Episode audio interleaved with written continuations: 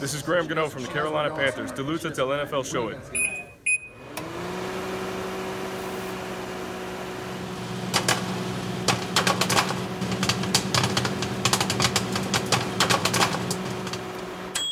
Ja, Graham Gano spiller jo ikke længere for Carolina Panthers, men han har da ret alligevel. Du lutter nemlig til nfl der er optaget live on tape, og er produceret af Kvartrup Media i samarbejde med Tafel. Og oddset fra Danske Licensspil.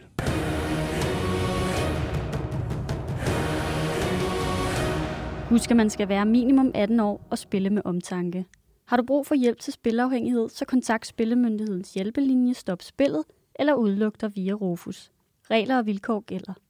Tak fordi du er med os. Tak fordi du downloader og lytter og bruger lidt af din tid sammen med os. Du finder os alle de sædvanlige steder, og derudover så kan du som altid lytte på Danmarks største og bedste fodboldsite, gulklud.dk og selvfølgelig også på nflsod.dk, hvor du i ovenikøbet har muligheden for at støtte os med et valgfrit beløb ved at trykke på linket til tier.dk øverst på siden.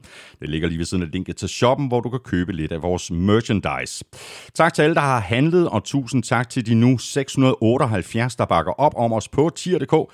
Vi kunne ikke gøre det uden jeres hjælp.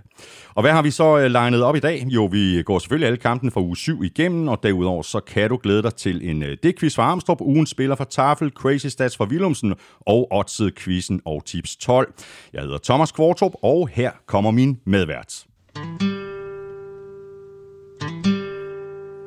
They used to be the Oilers a long, long time ago when they played in the Houston Astrodome. Man kan jo ikke lade være med at smile, når man hører den her. Nej, men det, det er jo mere sådan en hyldesang end en decideret fight song. Men den passer jo godt i forhold til det, vi talte om i sidste uge, og historien omkring Tennessee Titans. Exactly. Præcis. Og øh, kan vi ikke bare blive enige om, at det var øh, lidt af et statement win her i weekenden? Og oh, for pokker man, ikke? Altså ikke bare i weekenden, ikke? Altså på seks dage har de lige slået ja. Buffalo Bills og Kansas City Chiefs. Ja, det er virkelig crazy. Uh, they are to be reckoned with, er det ikke sådan, man siger i, i USA? Og altså, øh, lige nu øh, har Titans jo på en eller anden måde sat øh, et, et stort, tykt, fedt stempel på, at de her kampe midt i sæsonen også har en betydning, fordi der er noget seedning nu, som, øh, som faktisk ligger til dem ja. i forhold til, at hvis det sådan, at de her tre mandskaber de kommer ud i en tiebreaker sent i sæsonen, så har Titans altså slået begge to. Ja. Skal vi se, om der er en uh, tiebreaker over i uh, tafelsækken? Jeg kigger lynhurtigt ned her. Den første, det er simpelthen så original, som noget overhovedet kan blive, nemlig Tafel Original. Så kommer der uh, en af vores nye favoritter, Tafel Super Crunch med cheddar, sour cream and onion. Så kommer der en... Og oh, det er også en ny en, den her uh, Tafel Peanut Butter Puffs. Men det er min absolute favorit lige i øjeblikket. Er det det? Ja, det er det. Okay. Ja. Jamen, uh, jeg er nok med til der Super Crunch der. Og så nogle nødder, nemlig uh, Tafels Sour Cream and Onion Peanuts. Ja, hvad, hvad går vi med, Elming? Fordi vi går ikke med de uh, originale salgchips, for de har ikke lavet brun sovs. Nej, præcis. Ingen brun sovs og ingen dip. De er gode til dip ellers også. Uh, jamen, du får din vilje, så går vi med Powder Puffs. Ah, lækkerier.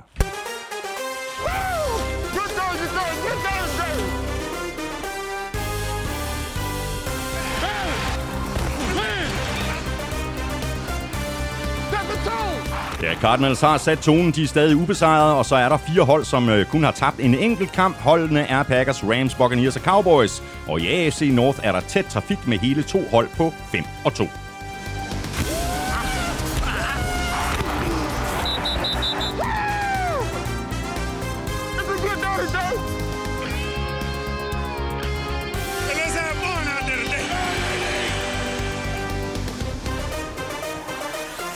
Foran er ved at blive skilt fra bukken i årets udgave af NFL, og vi er så småt ved at få en fornemmelse af, hvilke hold der er for real, og hvilke hold der ikke er.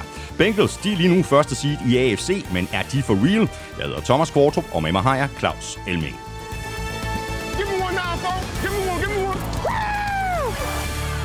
Elming, øh, time flies when you're having fun, og nu nærmer vi os så småt øh, halvvejsmærket. Det er crazy, så, øh, så hurtigt det går, men øh, som jeg lige sagde, foran er ved at blive skilt for bukkene. Hvem er for real? Hvem er ikke for real? Der er jo en del hold, der byder sig til, og også hold, som vi ikke havde regnet med, og hold selvfølgelig, som vi havde regnet med. Og så har vi altså Bengals, der lige nu har øh, første seed i AFC. Gentag lige det. Er de for real? Hallo, Bengals fans. Alle jer, der har lyttet med igennem så mange år, og uge efter uge har hørt på, hvordan vi har analyseret, at jeres hold har tabt. I 5 og 2. I har lige slået Ravens. Principielt kunne I sagtens have været 7 og 0.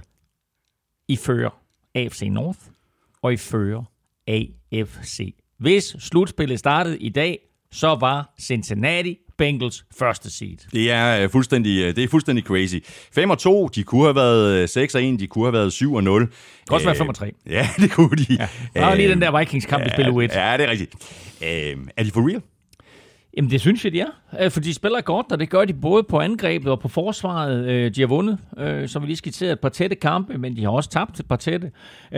De tabt på et field goal til Bears. De har tabt til Chicago Bears, ikke? Altså, og så tabte de den der vilde overtidskamp imod Packers, hvor de jo sagtens, og måske også nok burde, have vundet. Så, så ja, jeg synes, de er, de, de er for real. Um, der, der, der har været et par gode tilføjelser, som vi kan komme tilbage til senere. Og så må vi bare sige, at uh, Joe Burrow til Jamar Chase, ja, det er super fedt ja, og super sjovt ja. uh, at se på. Interessant nok, så er der jo ikke nogen hold i AFC-halvdelen, uh, som har tabt mindre end to kampe, ved sådan noget. Altså, der, alle, alle dem, der ligger øverst, de har tabt mindst to kampe alle sammen, hvor i AFC eller i NFC-halvdelen, der har du de der 7-0 Cardinals, mm, mm. så har du tre hold, der er 6-1, og så Cowboys, der er 5-1. Øh, så det er ligesom om, at enten så er holdene i NFC stærkere, eller også så er niveauet mere jævnbyrdigt i AFC-halvdelen. Mm. Spørgsmål her fra Anders Petersen, øh, der skriver sådan her, I snakker ofte om, at det er vigtigst at toppe i december og januar. Med det mantra en mente. Mm. Hvilke hold med en negativ record her i slutningen af oktober tror I mest på kan være en faktor i december og i slutspillet. Lad os først og fremmest lige sige, det er selvfølgelig også vigtigt, at man vinder sine kampe her i starten af sæsonen, men det er ikke, man behøver ikke at gå 6-0 eller 7-0 som Cardinals. Men nu for eksempel, som vi talte om lige med Titans, ikke? de slår både Bills og Chiefs. Det er jo super vigtigt, når vi kommer frem senere i sæsonen. Men hvis vi kigger på de mandskaber lige nu, der har en negativ record, som har en chance for at komme i slutspillet, så har du Colts, du har Chiefs, mm. Du har Patriots, for en sags skyld. Ja. Og så har du Vikings, der er 3 og 3. Uh, og det er lige umiddelbart de klubber, som jeg vurderer ser bedst ud og har mest potentiale. Mm. Uh, det kan godt være, der er andre, som, uh, som, som får sådan en, en uh, varm november, hvor de lige vinder fire eller fem kampe, uh, og, uh, og, og så pludselig blander sig. Men, men som jeg ser det nu, så er det de hold, der ligger øverst i, i, i, divisionerne nu her, uh, plus dem, der måske ligger to år, også har en winning record, og så de fire, jeg lige skitserede her. Ja, for eksempel, lad os uh, huske et år tilbage. Buccaneers, uh, de sluttede jo sæsonen rigtig, rigtig godt af. Uh, Buccaneers, de er uh, for real nu, ja. også i år. Brady er for real. Og så satte han lige en, øh, en rekord her i weekenden. Han er den øh, eneste quarterback til at, at komme over 600 touchdowns. Det er en helt vild rekord. Det er en helt vild rekord. Altså øh, 600 touchdowns. Altså kun fire quarterbacks i NFL's historie har over 500 og nu har han altså 600. Han er også den eneste, øh, der har spillet så længe, kan man sige, i den moderne tidsalder, så han har selvfølgelig haft øh, længere øh, tid til at gøre det på, hvis vi sammenligner sådan med en, en, en spiller, som nogle folk måske vil kunne huske, eller ikke huske, altså set spil, men øh, kan huske hans navn, så er det George Blanda, mm. som jo øh, også spillede til, han var de der 6-47 år. Uh, han sluttede karrieren i 1975, det vil sige, at han var ikke en del af hele det her kaste øh, uh, liga trend, som er kommet ind over NFL igennem de sidste 10-20 år. Uh, det vilde med George Blanda, det er, at han startede sin karriere i 1949 Mm. Så han spiller til 40'erne, 50'erne, 60'erne og 70'erne. Ikke? Øh, øh, I alt 26 år. Men altså okay, øh, Brady ikke. Altså, han, øh, han har også spillet i, i tre årtier nu, så, øh, og er på i sit hvad, 21. år eller sådan noget. Ikke? Så hvis, hvis han fortsætter lige så lang tid, som han mener, han gør, ikke, så kommer vi også op over de 700. Øh, men det er lidt vildt, fordi jeg kan huske, da Brett Favre han slog Dan Marinos rekord. Dan Marino holdt rekorden ind til 2007 på 420 touchdowns kastet.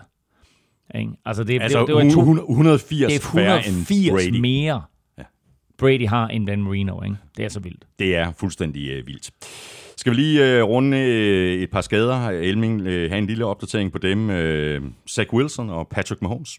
Zach Wilson først og fremmest slap nådigt, uh, bliver ramt uh, to plays i træk uh, og må udgå uh, af kampen imod Patriots. Han har en forstrækning af det bagerste korsbånd og det er så billigt, som han overhovedet kan slippe i den situation. Øh, ryger det bagerste korsbånd, eller ryger det forreste korsbånd, så er det klart, så er han færdig for sæsonen. Men altså her er der en forstrækning. Han er ude, som de siger, to til fire uger, mm. men det er et vink med et vognstang om, at de skal passe bedre på ham. Patrick Mahomes Hold var... op, han så groggy ud, var. Han, hold kæft, han så groggy ud. Han kunne slet ikke rejse sig op, jo, måtte bæres for banen og så videre. Uh, men han var trods alt så okay, så han stod på sidelinjen uh, 10 minutter senere, og han var også i stand til at deltage i preskonferencen efter kampen. Øh, han har været i den her undersøgelse for, øh, for hjernerystelse. Han er også ude af den igen, så der er en vis sandsynlighed for, at han spiller øh, i den kommende weekend. Den seneste nye på skadesfronten kom jo i nat, som er Davante Adams, øh, som er testet positiv for corona. Og i og med, at han testede positiv for corona, og Packers skal spille torsdag allerede kæmpe kamp imod Arizona Cardinals, så er der altså en vis sandsynlighed for, at han ikke bliver klar til den kamp. Han skal teste negativ to gange ja. inden for 24 timer af den kamp. Øh, og har han corona, så kommer det ikke til at ske. Og det er kæmpe minus for Aaron Rodgers og det her Packers angreb. 45 procent af Præcis. alle Aaron Rodgers' kast går til Davante Adams. Så øh, hvordan de lige får fordelt de kaster, det, øh, det, det, må, det må vi se. Men altså, i, i en stor kamp som den her torsdag aften imod Cardinals, wow. Der var heller ikke nogen, jeg vil sige, dem der, dem, der har lagt kampprogrammet, kunne heller ikke have forudset, at det her, det var den absolute topkamp i hele NFC ikke? At Arizona Cardinals skulle være de ubesejrede imod 6-1 Green Bay Packers. Dem, der har lagt kampprogrammet, de har tænkt, nå, fint nok, så får Cardinals hjemmebane kamp mod Packers. Ikke? Mm-hmm. Og så starter vi runden på den måde. Det, det, det, det er absolute topopgør i hele NFC, det er, det, og så ligger det, det på en torsdag. Kamp. Det er ugens ja, kamp, det er fuldstændig crazy.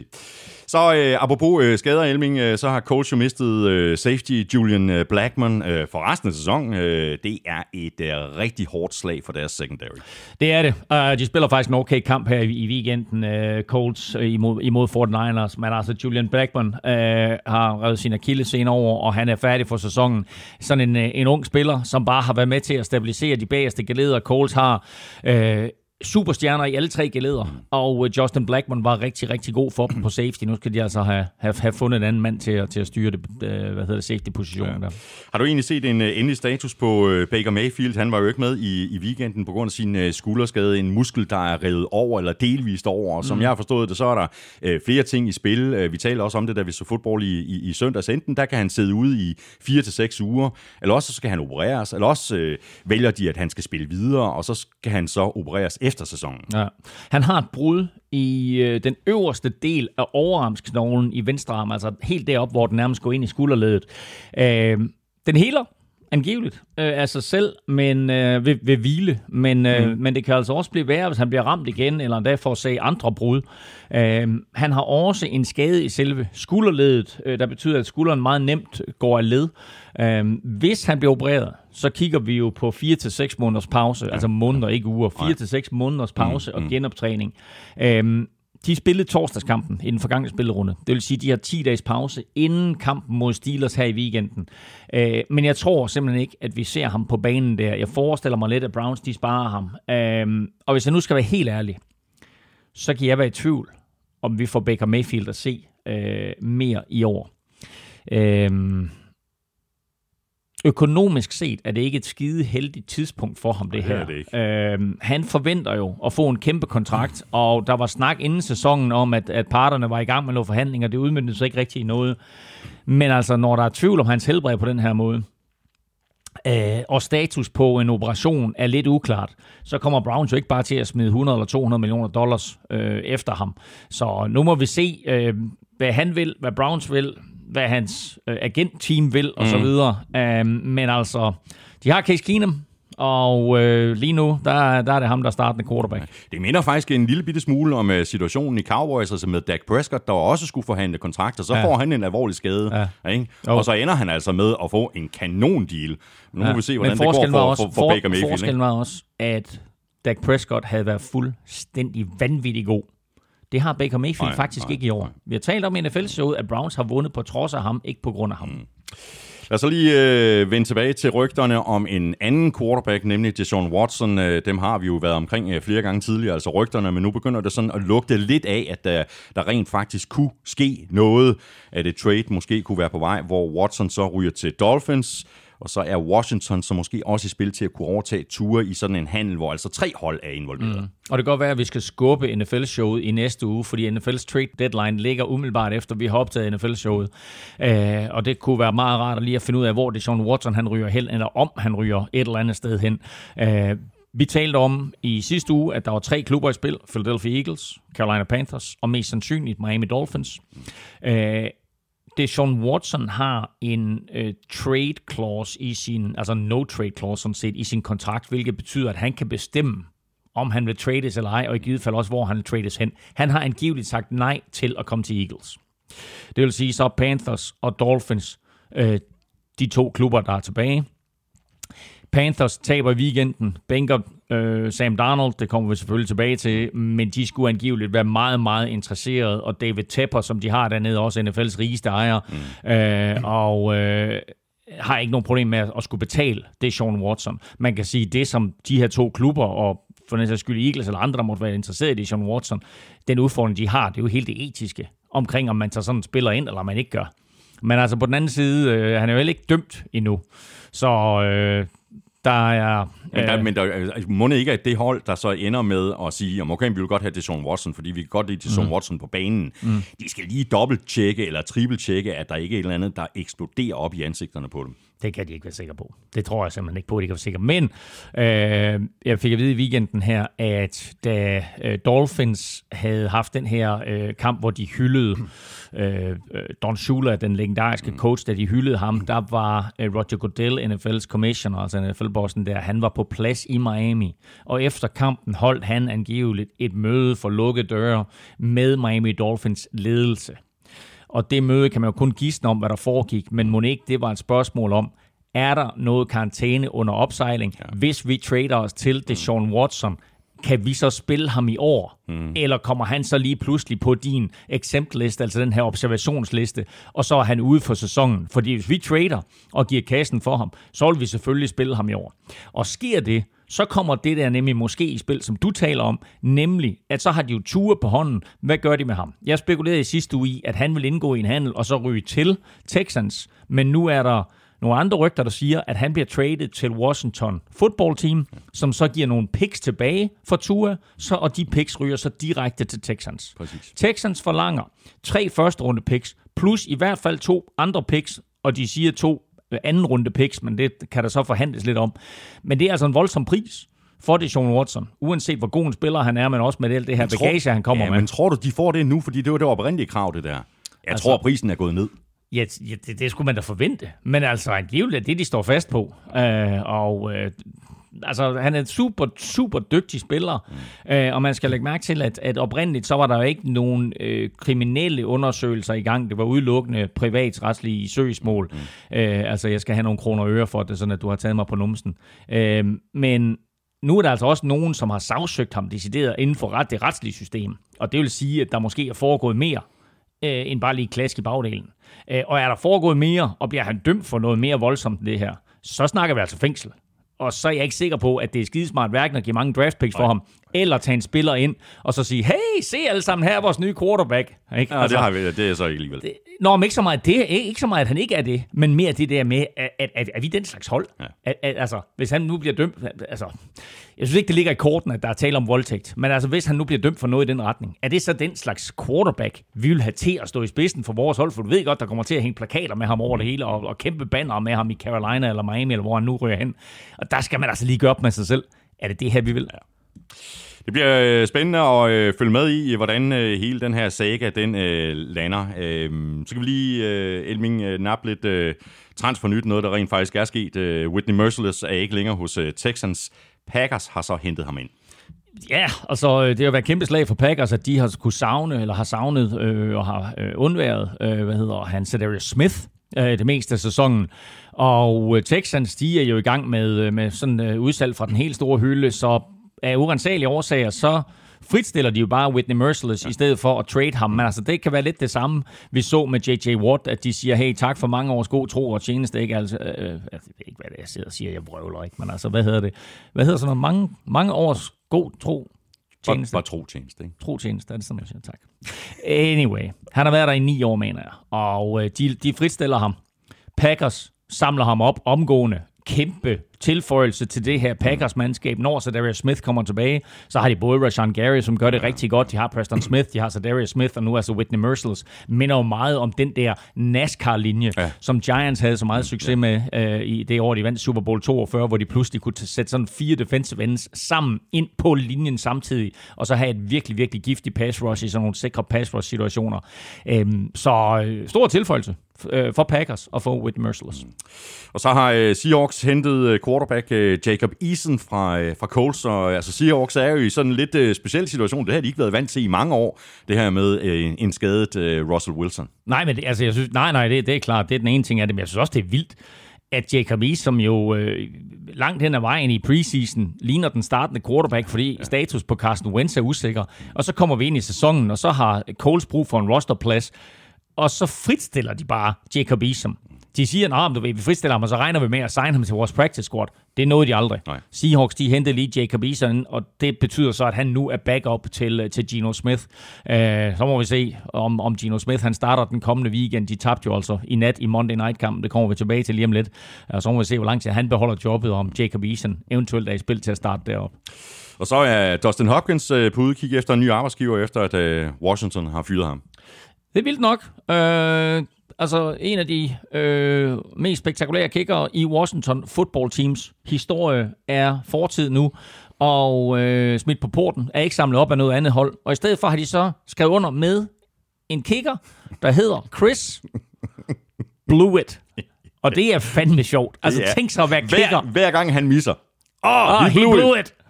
Ah, prøv, det er jo latterligt. Ikke? Altså, jeg, jeg, tror, hvis jeg kigger så her på en eller anden måde skifte navn. Ikke? Altså bare til Hewitt, for eksempel. Ikke? Altså, kunne det ikke bare hedde Chris Hewitt? Ikke? Men altså, han hedder Chris Blewett. Det, det må afføde en masse jokes. Ja, og det har det allerede gjort. Ja. Nå, skal vi lige tage en uh, tur på e-mail-sagen? Uh, den er ikke helt forbi endnu. Nej, altså lidt interessant. Uh, hele den her e-mail-sag, som, som kostede John Gruden mm. jobbet, mm. um, er jo kommet frem. Altså alle de her mails, som John Gruden har skrevet, er jo sendt til, til Bruce Allen, den tidligere Washington-chef.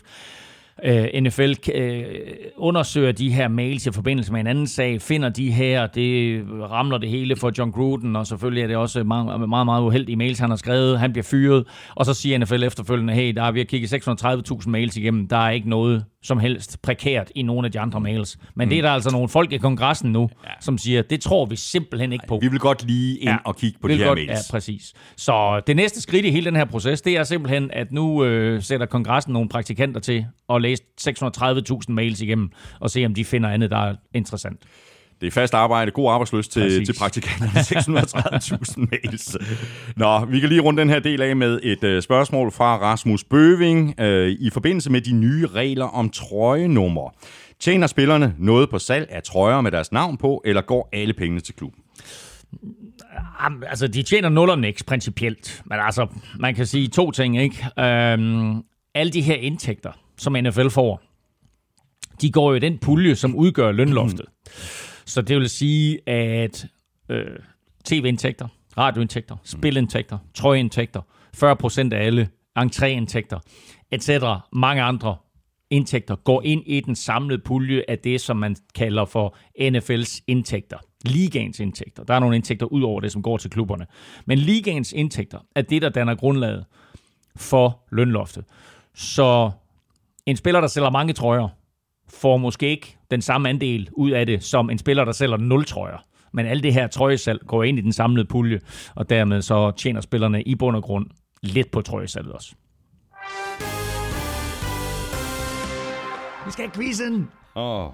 Det er tid til quiz, quiz, quiz, quiz, quiz.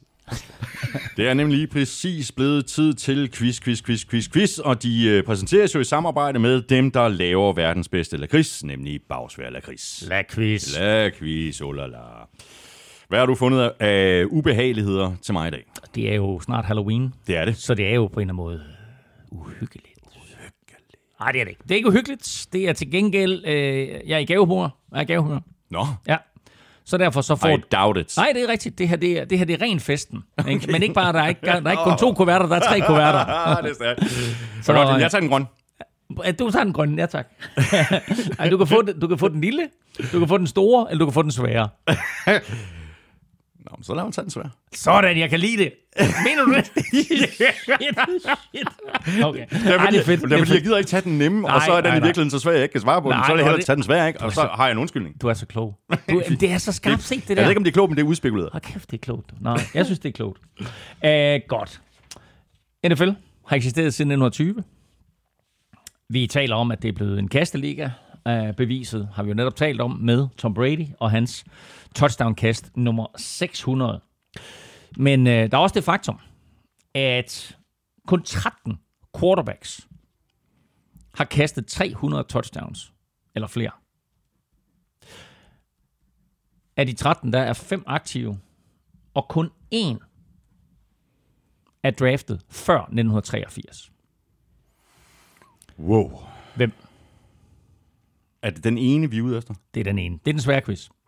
En quarterback er draftet før 1983. Ellers så alle de 12 quarterbacks, der har kastet 300 touchdowns eller flere, er draftet efter 1983. Så man kan sige, altså øh, ja. inden, inden for de sidste 37 år her, der har vi set alle de her store quarterbacks og alle de der mange touchdowns. Så det er... Draftet før 1983. 300 passing touchdowns. Ja, jeg kan fortælle dig, at han øh, ligger nummer 11 på listen med 342 touchdowns.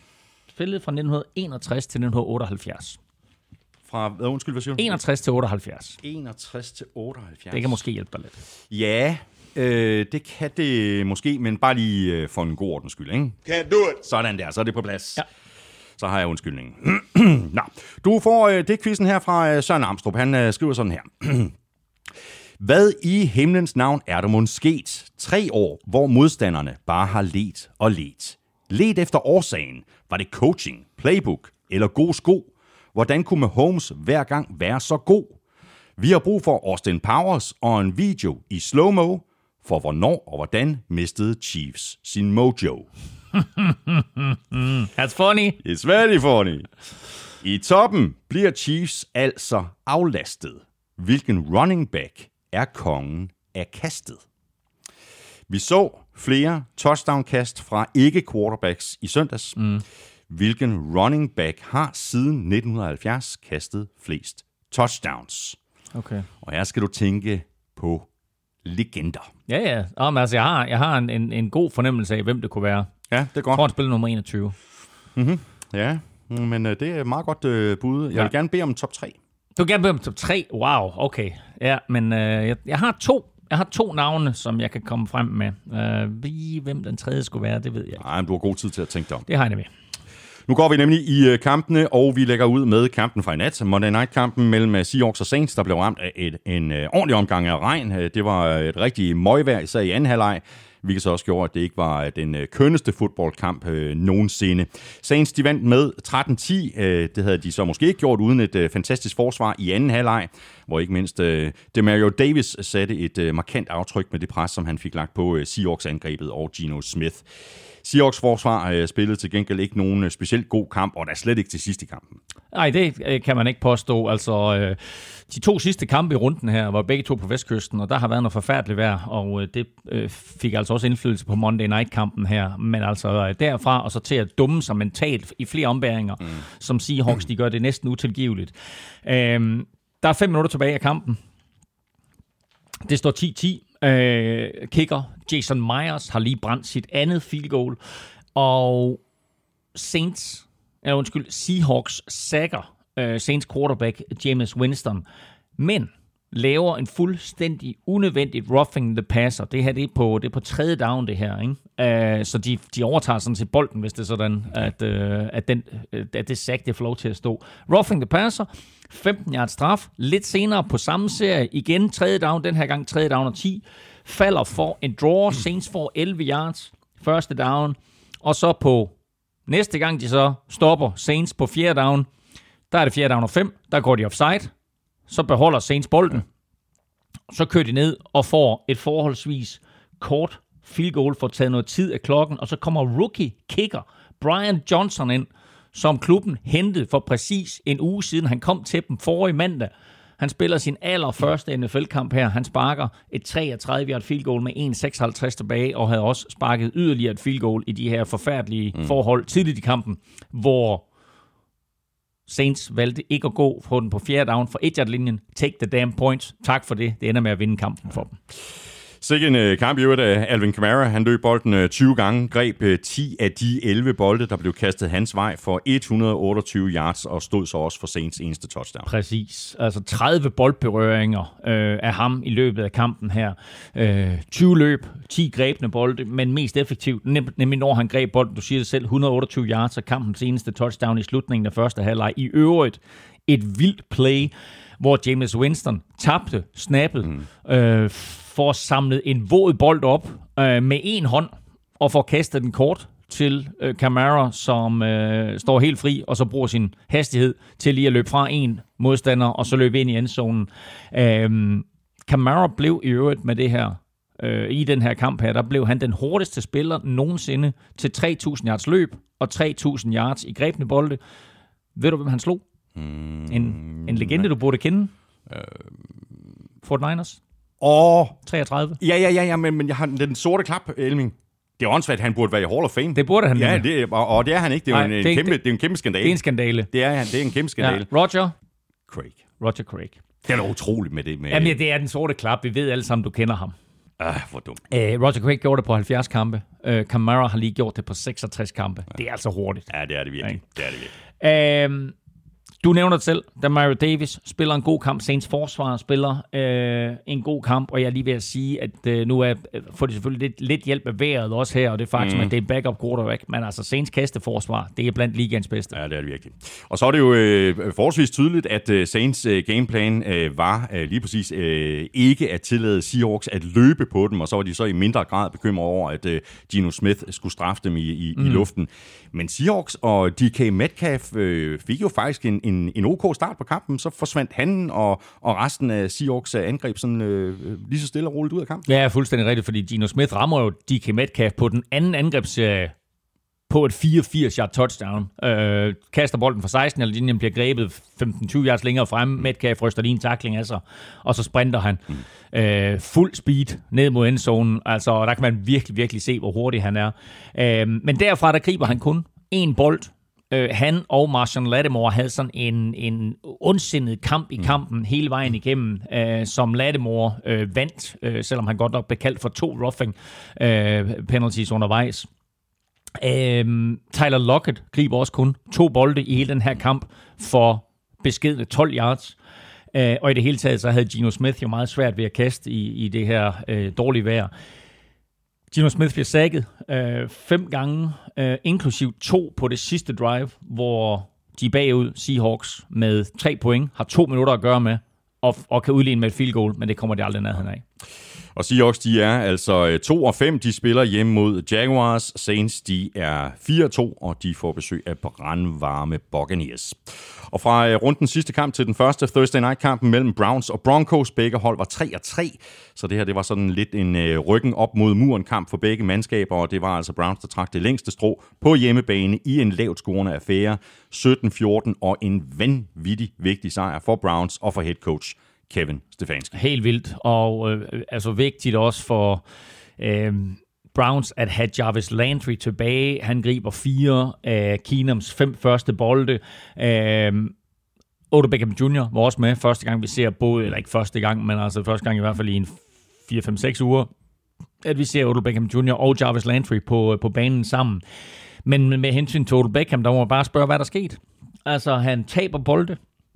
Han har ikke nogen kemi med Baker, han har ikke nogen kemi i den her runde med øh, den her kamp med, med, med, med Case Keenum, og så begår han mentale fejl, mm. så der er et eller andet helt galt ja. med, med Odell Beckham Jr. Uh, som sagt, spillet torsdag, så nu har de altså 10 dages pause uh, inden den her uh, kamp mod, uh, mod, mod Steelers, og det betyder også, at jeg, jeg tvivler som sagt, jeg tvivler på, at det bliver Baker, der kommer til at spille. Det betyder så også, at, at Case Keenum uh, får noget ekstra tid til at, øh, at, at træne og gøre sig klar til den her kamp, og gør han det godt, så er der ikke nogen grund til at skynde Baker Mayfield tilbage. Den her kamp var sådan øh, rigtig svær at forudsige, hvordan den sådan ville spille af. Øh, Kevin Stefanski lignede så en head coach, øh, der ville øh, ud over stæberne og sørge for at få en god start på kampen. Det fik Browns rigtig fint øh, åbningsdrive, der endte med et øh, touchdown af running back de Ernest Johnson, der var inde som øh, starter, fordi Browns var både uden øh, Nick Chubb og Kareem Hunt. Case Keenum var som sagt ene i stedet for Baker Mayfield. Han øh, var i øvrigt rigtig god på play-action-spil. Completed 10 af 13 for 129 yards og et touchdown, altså på play-action. Men den helt store historie var selvfølgelig Ernest Johnson. Ja, men lad os bare lige starte med, øh, med Case Keenum, fordi Øh, det er jo lidt sjovt, at det, altså, hvis, man, hvis man har glemt, hvem Case Keenum er, så er det jo ham, der var quarterback på The Minnesota Miracle, hvor han jo kaster det her vanvittigt touchdown i slutspillet mod, mod Saints øh, til Stefan Diggs. Øh, hvem var offensive coordinator gang? Det var Kevin Stefanski, som er head coach nu øh, for, for Browns. Øh, hvem overtog Case Keenum for dengang? Han overtog for Sam Bradford, der var tidligere nummer et overall pick. Her der overtager han for Baker Mayfield, der er tidligere nummer et overall pick. Og hvad er den vigtigste position på et hold? Backup quarterback. Og her der har Kevin Stefanski en mand, som han stoler på, da han kommer ind og overtager for Vikings. Der går han 11-3 dengang, ikke? og tager dem til slutspillet, slår Saints i slutspillet taber til, uh, taber til Eagles, som senere vinder uh, Super Bowl uh, over Patriots, den der vidunderlige uh, Super Bowl. Uh, men det er hans første NFL-kamp i to år, Case Keenum. Men uh, han kommer ind her 21 for 33 uh, for 199 yards og touchdown. Uh, men han løber også til første down på en fjerde down og tre fra fire linjen som er med til at afgøre ja. den her kamp. Uh, du siger det selv, en anden, der er god til at løbe, det er Dearness Johnson, og man må sige, det er lidt lige meget, hvem Browns de sætter ind bag den her linje, og i det her angreb, de kommer til at få succes. Ja. Og selvom Broncos sagde, at de gjorde alt for at stoppe ham i fjerde kvartal, så kunne de ikke. For øh, da, da de virkelig havde chancen, Broncos, for at komme tilbage og måske endda vinde den her kamp, der bliver Browns ved med at løbe bolden, og de bliver ved med at løbe bolden, og det er Ernest Johnson hver gang, og han får det ene store løb ja, efter det ja, andet. Altså når jeg siger stort løb, så kan det godt være 4-5 yards, men det er jo nok, når sådan, du står mod en, mod en 8-9 mand boks, og så får de første down, og du kunne bare se, hvordan Browns-spillerne de var helt op og ringe over det her. Uh, så en, en super debut af det Ernest Johnson, som spillede i det her i den her AAF-liga, altså Alliance of American Football.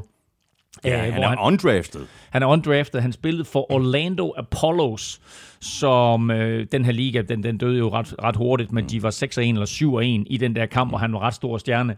Uh, han, øh, han blev ikke draftet. Og så arbejder han på en fiskekutter. Og så, så ringer Brown og siger, nej, hey, kan du ikke lige komme i train, training camp, ikke? Og så har han sådan set fjerde running back. Her der kommer han ind og ja. spiller en kæmpe kamp, og så vinder Browns. Ja, præcis. Det er, og det er bare øh, endnu et eksempel. Altså, det er vand på min mølle, det her. Jeg er jo ikke øh, specielt pjattet med, med det der med at, at drafte running back så højt, og jeg er heller ikke øh, specielt pjattet med at betale dem alt for mange penge. Mm. Uh, han er selvfølgelig ikke Kareem Hunt, han er ikke Nick Chubb, men han er meget effektiv, og de er altså til at få fat på de her running backs. Og, og endnu en ting i forhold til running backs, når du betaler dem mange penge, mm. altså risikerer du altså virkelig, at, at du får røven på komedie, fordi de der running backs, de ender med at blive skadet på et Ja, præcis. Uh, og nu har vi talt om det inden sæsonen her, at fordi der er en ekstra kamp i sæsonen, så bliver der ekstra stort uh, behov for at have mange running backs uh, på din roster. Og Browns, de er, øh, opfinder altså Dearness Johnson her, der kommer ind og, og gør det rigtig, rigtig godt. Der er, er forhåbninger om, at Nick Chubb han er klar til, øh, til, til Steelers-kampen, så det er jo fint, at de har de to. Jeg synes jo ikke, at Kareem Hunt gjorde det særlig godt, da han var ene running back der for to uger siden. Så, øh, så fint nu, at de har Dearness Johnson. Øh, Kareem Hunt er jo på injured reserve, så han er i hvert fald ude i to uger mere. Mm. Og så er det lidt øh, svært uh, umiddelbart at se, hvordan uh, Broncos de skal komme op af det hul, som de har gravet sig ned i i løbet af de seneste par ugers tid. Endnu en gang så var angrebet stort set ikke eksisterende i første halvleg. To første downs blev det til, og hvad i alverden er der sket med det her Broncos forsvar? Det er der ikke i nærheden af at være lige så stærkt, som vi havde forventet. Nej, uh, Broncos startede 3-0, det gjorde Panthers også, så nu er de lige tabt fire i træk, ikke? Ja. Um, og især det her forsvar her skuffer. Um, de er jo stort, de er jo, de er jo, altså, jeg vil ikke sige, de er nedspillet, men de er langt bagud hele kampen. Og så lige pludselig kommer de tilbage, typisk Teddy Bridgewater, øh, og lige får sådan en hot streak sent i kampen, så kommer de tilbage, så bliver det 17-14. Og der er 5,5 minutter tilbage af kampen. Og kan de stoppe Cleveland der, så får de bolden tilbage, og så er der faktisk en vis sandsynlighed for, at de vinder kampen. Men det er jo netop her, hvor Dennis Johnson, han bare løber og løber og løber. Syv carries i de sidste 5 minutter, og de kunne ikke stoppe ham. Helt galt med den defensive linje, som nærmest ikke eksisterende. De var uden linebacker Alexander, uh, Alexander Johnson, og de mistede Michael Kaiser uh, undervejs i første kvartal øh, hvad hedder han, outside linebacker, Von Miller, superstjernen, mm. øh, for Stu Anklen. Han sad ude hele fjerde, fjerde quarter, øh, da han rammer sammen med, øh, med en holdkammerat på sådan en pass rush. Nogle gange så taler man om, at vi skal mødes nede ved quarterbacken, mm. men når så quarterbacken han lige træder et skridt frem, så løber man altså sammen. Øh, og det var det, der skete for Von Miller, så måtte han se ud. Jeg vil sige, der er et lyspunkt på det her, øh, på det her Broncos-mandskab, og det er Patrick Sertan, som jeg synes ja. spiller øh, rigtig, rigtig fornuftigt. Øh, men ellers så er det godt nok skuffende. Øh, Teddy Bridgewater, 23 33 for 187 yards, to touchdowns, men også en forfærdelig interception ja, ja. af ham. Og så har de altså tabt fire i træk nu. Og Broncos, de er altså 3 og 4, og de får besøg af Washington. Browns, de er 4 og 3, og de spiller hjemme mod Steelers. Videre til uh, Patriots, der satte tingene på uh, plads på Gillette Stadium. Uh, Jets var på uh, besøg. Der er stadigvæk uh, huller i osten. Slutresultat uh, 54-13. Og jeg ved ikke, uh, det her det er jo bare en gentagelse af, hvordan det har set ud i overvis mm. i den her division. Har Jets ikke modtaget memoet om, at Patriots ikke skulle være skræmmende længere? Eller det er de måske, fordi det er vel ikke nogen overdrivelse at sige, at Jets blev udspillet og outcoached på ja. alle niveauer. Ja. Patriots producerede 559, 559 yards total offense, og Jets kunne hverken stoppe det helt basale eller trækspillet. Nej, og det var decideret pinligt hele vejen rundt for Jets. De var elendige på angrebet, de var elendige på forsvaret. Og det her, det var altså efter en fri uge, hvor hold jo normalt ellers er rigtig, rigtig godt forberedt. Men uh, Bill Belichick, han er stadigvæk pissur på Jets, ja. og uh, han sendte lige et statement om, at uh, for det første skal hans Patriots ikke afskrives, og for det andet, så uh, vinder han ikke bare sådan en kamp uh, stille og roligt. Han knuser modstanderne, hvis han kan det. Uh, Patriots angreb, hæv, som du lige er kort ind på, også alle de store trækspil op af hatten. Deres første touchdown kom på double pass, hvor Mac Jones kaster bagud til Kendrick Bourne, der så kaster til en helt fri Nelson Aguilar, og det hele taget, så, så hygger de sig med, ja. med, med, en hel del sjove trækspil. Ja, det gjorde de virkelig. Og så uh, endnu en, uh, en overbevisende indsats af Mac Jones, synes jeg sikkert touch, han har på nogle af sine kast. Og så spillede øh, Damien Harris også en rigtig flot kamp. Det må man sige. Jamen, altså, Mac Jones først, ikke? Altså, der er jo ikke nogen tvivl om, at han er den rookie quarterback, der er kommet bedst fra land i NFL, og han befinder sig selvfølgelig også i, i det, det, det bedste, i den bedste situation, både fordi systemet er på plads, men også fordi der er nogle spillere omkring ham, øh, som, øh, som gør ham bedre. Øh, han kaster for over 300 yards med, med to touchdowns uden interceptions. Mm. En, en rigtig, rigtig fin kamp af ham. Øh, det ene touchdown er i øvrigt til tight end Hunter Henry, som er en af de her nye spillere, der kommer ind. Jeg fortalte lige før, at Nelson Aguilar greb et touchdown. Også en ny spiller, der kommer ind. Hunter Henry griber touchdown her for ja, fjerde Og Kendrick Bourne, ny spiller, som kastede bolden til ham. Ja, præcis jo. Så, øh, så der, der øh, fik vi endelig nogle af de her investeringer at se, som, som de har lavet uh, Patriots. Men Hunter Henry scorer for fjerde kamp i træk. Uh, og så nævner du lige uh, running back Damian Harris der. Altså, han løber for over 100 yards. Og helt ærligt, han kan løbe for over 200, hvis det var. Uh, han scorer to touchdowns, og det gør J.J. Taylor, running backen, også. Så det var lidt lige meget, hvem Patriots de satte ind, så var der altså succes mod det her Jets forsvar. Ja, der er huller i osten. Og så var der jo ikke nogen, der regnede med, at uh, Robert Sala sådan ville komme ind som uh, ny head coach og fikse tingene i New York på en enkelt dag, eller en enkelt sæson for den sags skyld. Men det må alligevel være lidt bekymrende for en defensivt minded coach, at forsvaret ikke leverer bedre. Mm. Og på den anden side af bolden, der blev, som vi også talte om indledningsvis, uh, Zach Wilson skadet. Mm og er lidt hårdt at være Jets-fan. Er den her æra med den nye æra, den meget mødesete æra med Robert Sala og Zach Wilson, den har godt nok fået en, en hård starter, som vi talte om også. Ikke? Altså Zach Wilson bliver skadet, og med, med i mente, hvad vi så fra Sam Darnold, da han var i Jets, øhm, og, og det vi har set fra flere andre quarterbacks, der kommer ind og bliver skadet, Joe Burrow for eksempel sidste år, andre quarterbacks, at du skal simpelthen beskytte de her unge quarterbacks, fordi et er, at de bliver skadet. Nu er det heldigvis ikke så alvorligt med, med Wilson, som det kunne have været, men noget andet det er det mentale som kommer til at ske med dem. Ikke? Altså, hvordan reagerer Zach Wilson på at være superstjerne college quarterback og vinde uge efter uge og kaste et hav af touchdowns øh, og være den bedste spiller på banen, mm. og så bare blive kørt midt over, som, som han gør her. Altså, ja, og det, det kan lige præcis smitte af på, ligesom vi så med Sam Darnold. Ja, ja. ja han, han står og er bange for at blive ramt igen og igen og igen, og det gør så, at han agerer anderledes ja. i lommen, og måske slipper bolden for tidligt, eller øh, simpelthen ændrer på, på ser, det her. Altså, ser spøgelser. Ja, lige præcis, ser ja, spøgelser. Ja, ja, præcis. Og det var jo øh, det var jo lidt en spøgelseskamp, det her for, for Zach Wilson. Det er svært at vurdere ham øh, nu her. Øh, men altså, vi kan vel roligt konkludere, at han ikke har levet op til de store forhåbninger, som han kom ind i ligaen med, og som, som mange fans selvfølgelig nærede efter, efter preseason. Øh, Salah, synes jeg, ligner lidt sådan en opgivende mand øh, på sidelinjen. Øh, og for holdets fans, så må vi bare sige, så fortsætter øh, 50 års frustration bare.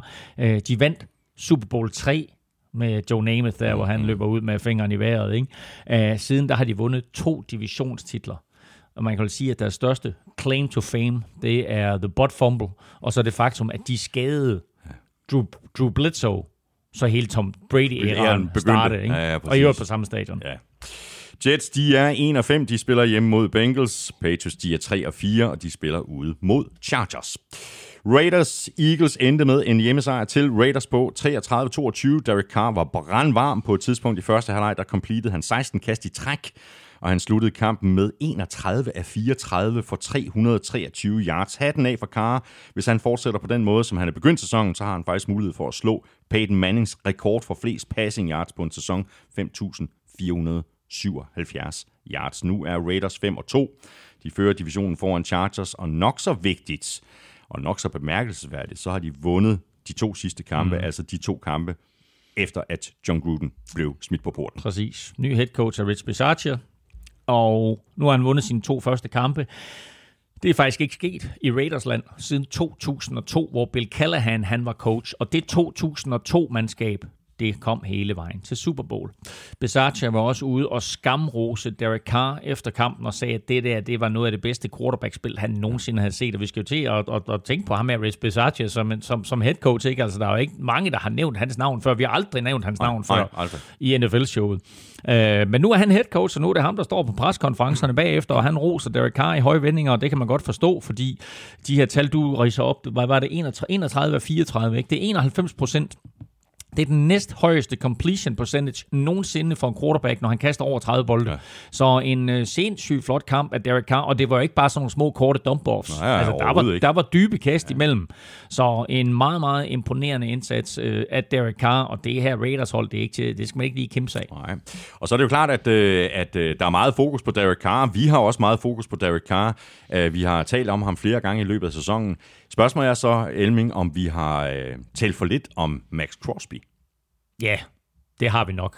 Øh, jeg har faktisk gerne vil nævne ham et par gange i løbet af sæsonen, men altså nu, nu synes jeg, nu er det ved at være på tide, vi får nævnt ham, fordi han er faktisk blandt de allerbedste forsvarsspillere overhovedet. Altså han har 5-6 i sæsonen, og det er fint. Øh, der, er, der er mange spillere, der har flere end det, men øh, det er alt det andet, han, han laver sådan i løbet af en kamp, som jeg synes er så vildt. Han ligger helt i toppen i NFL i, i quarterback-pres. Uh, han er god imod løbet. Han spiller på et meget højt niveau, sådan generelt på tværs af alt, hvad en defensive lineman nu skal gøre. Og så er han til tider totalt umulig at håndtere. Han laver et play i kampen her, jeg ved ikke, om du lader mærke til det, men på mållinjen, hvor han hopper hen over den offensive linje, og så laver tackling på running backen bag line of scrimmage. Altså det kan vi huske Troy Polamalu gøre.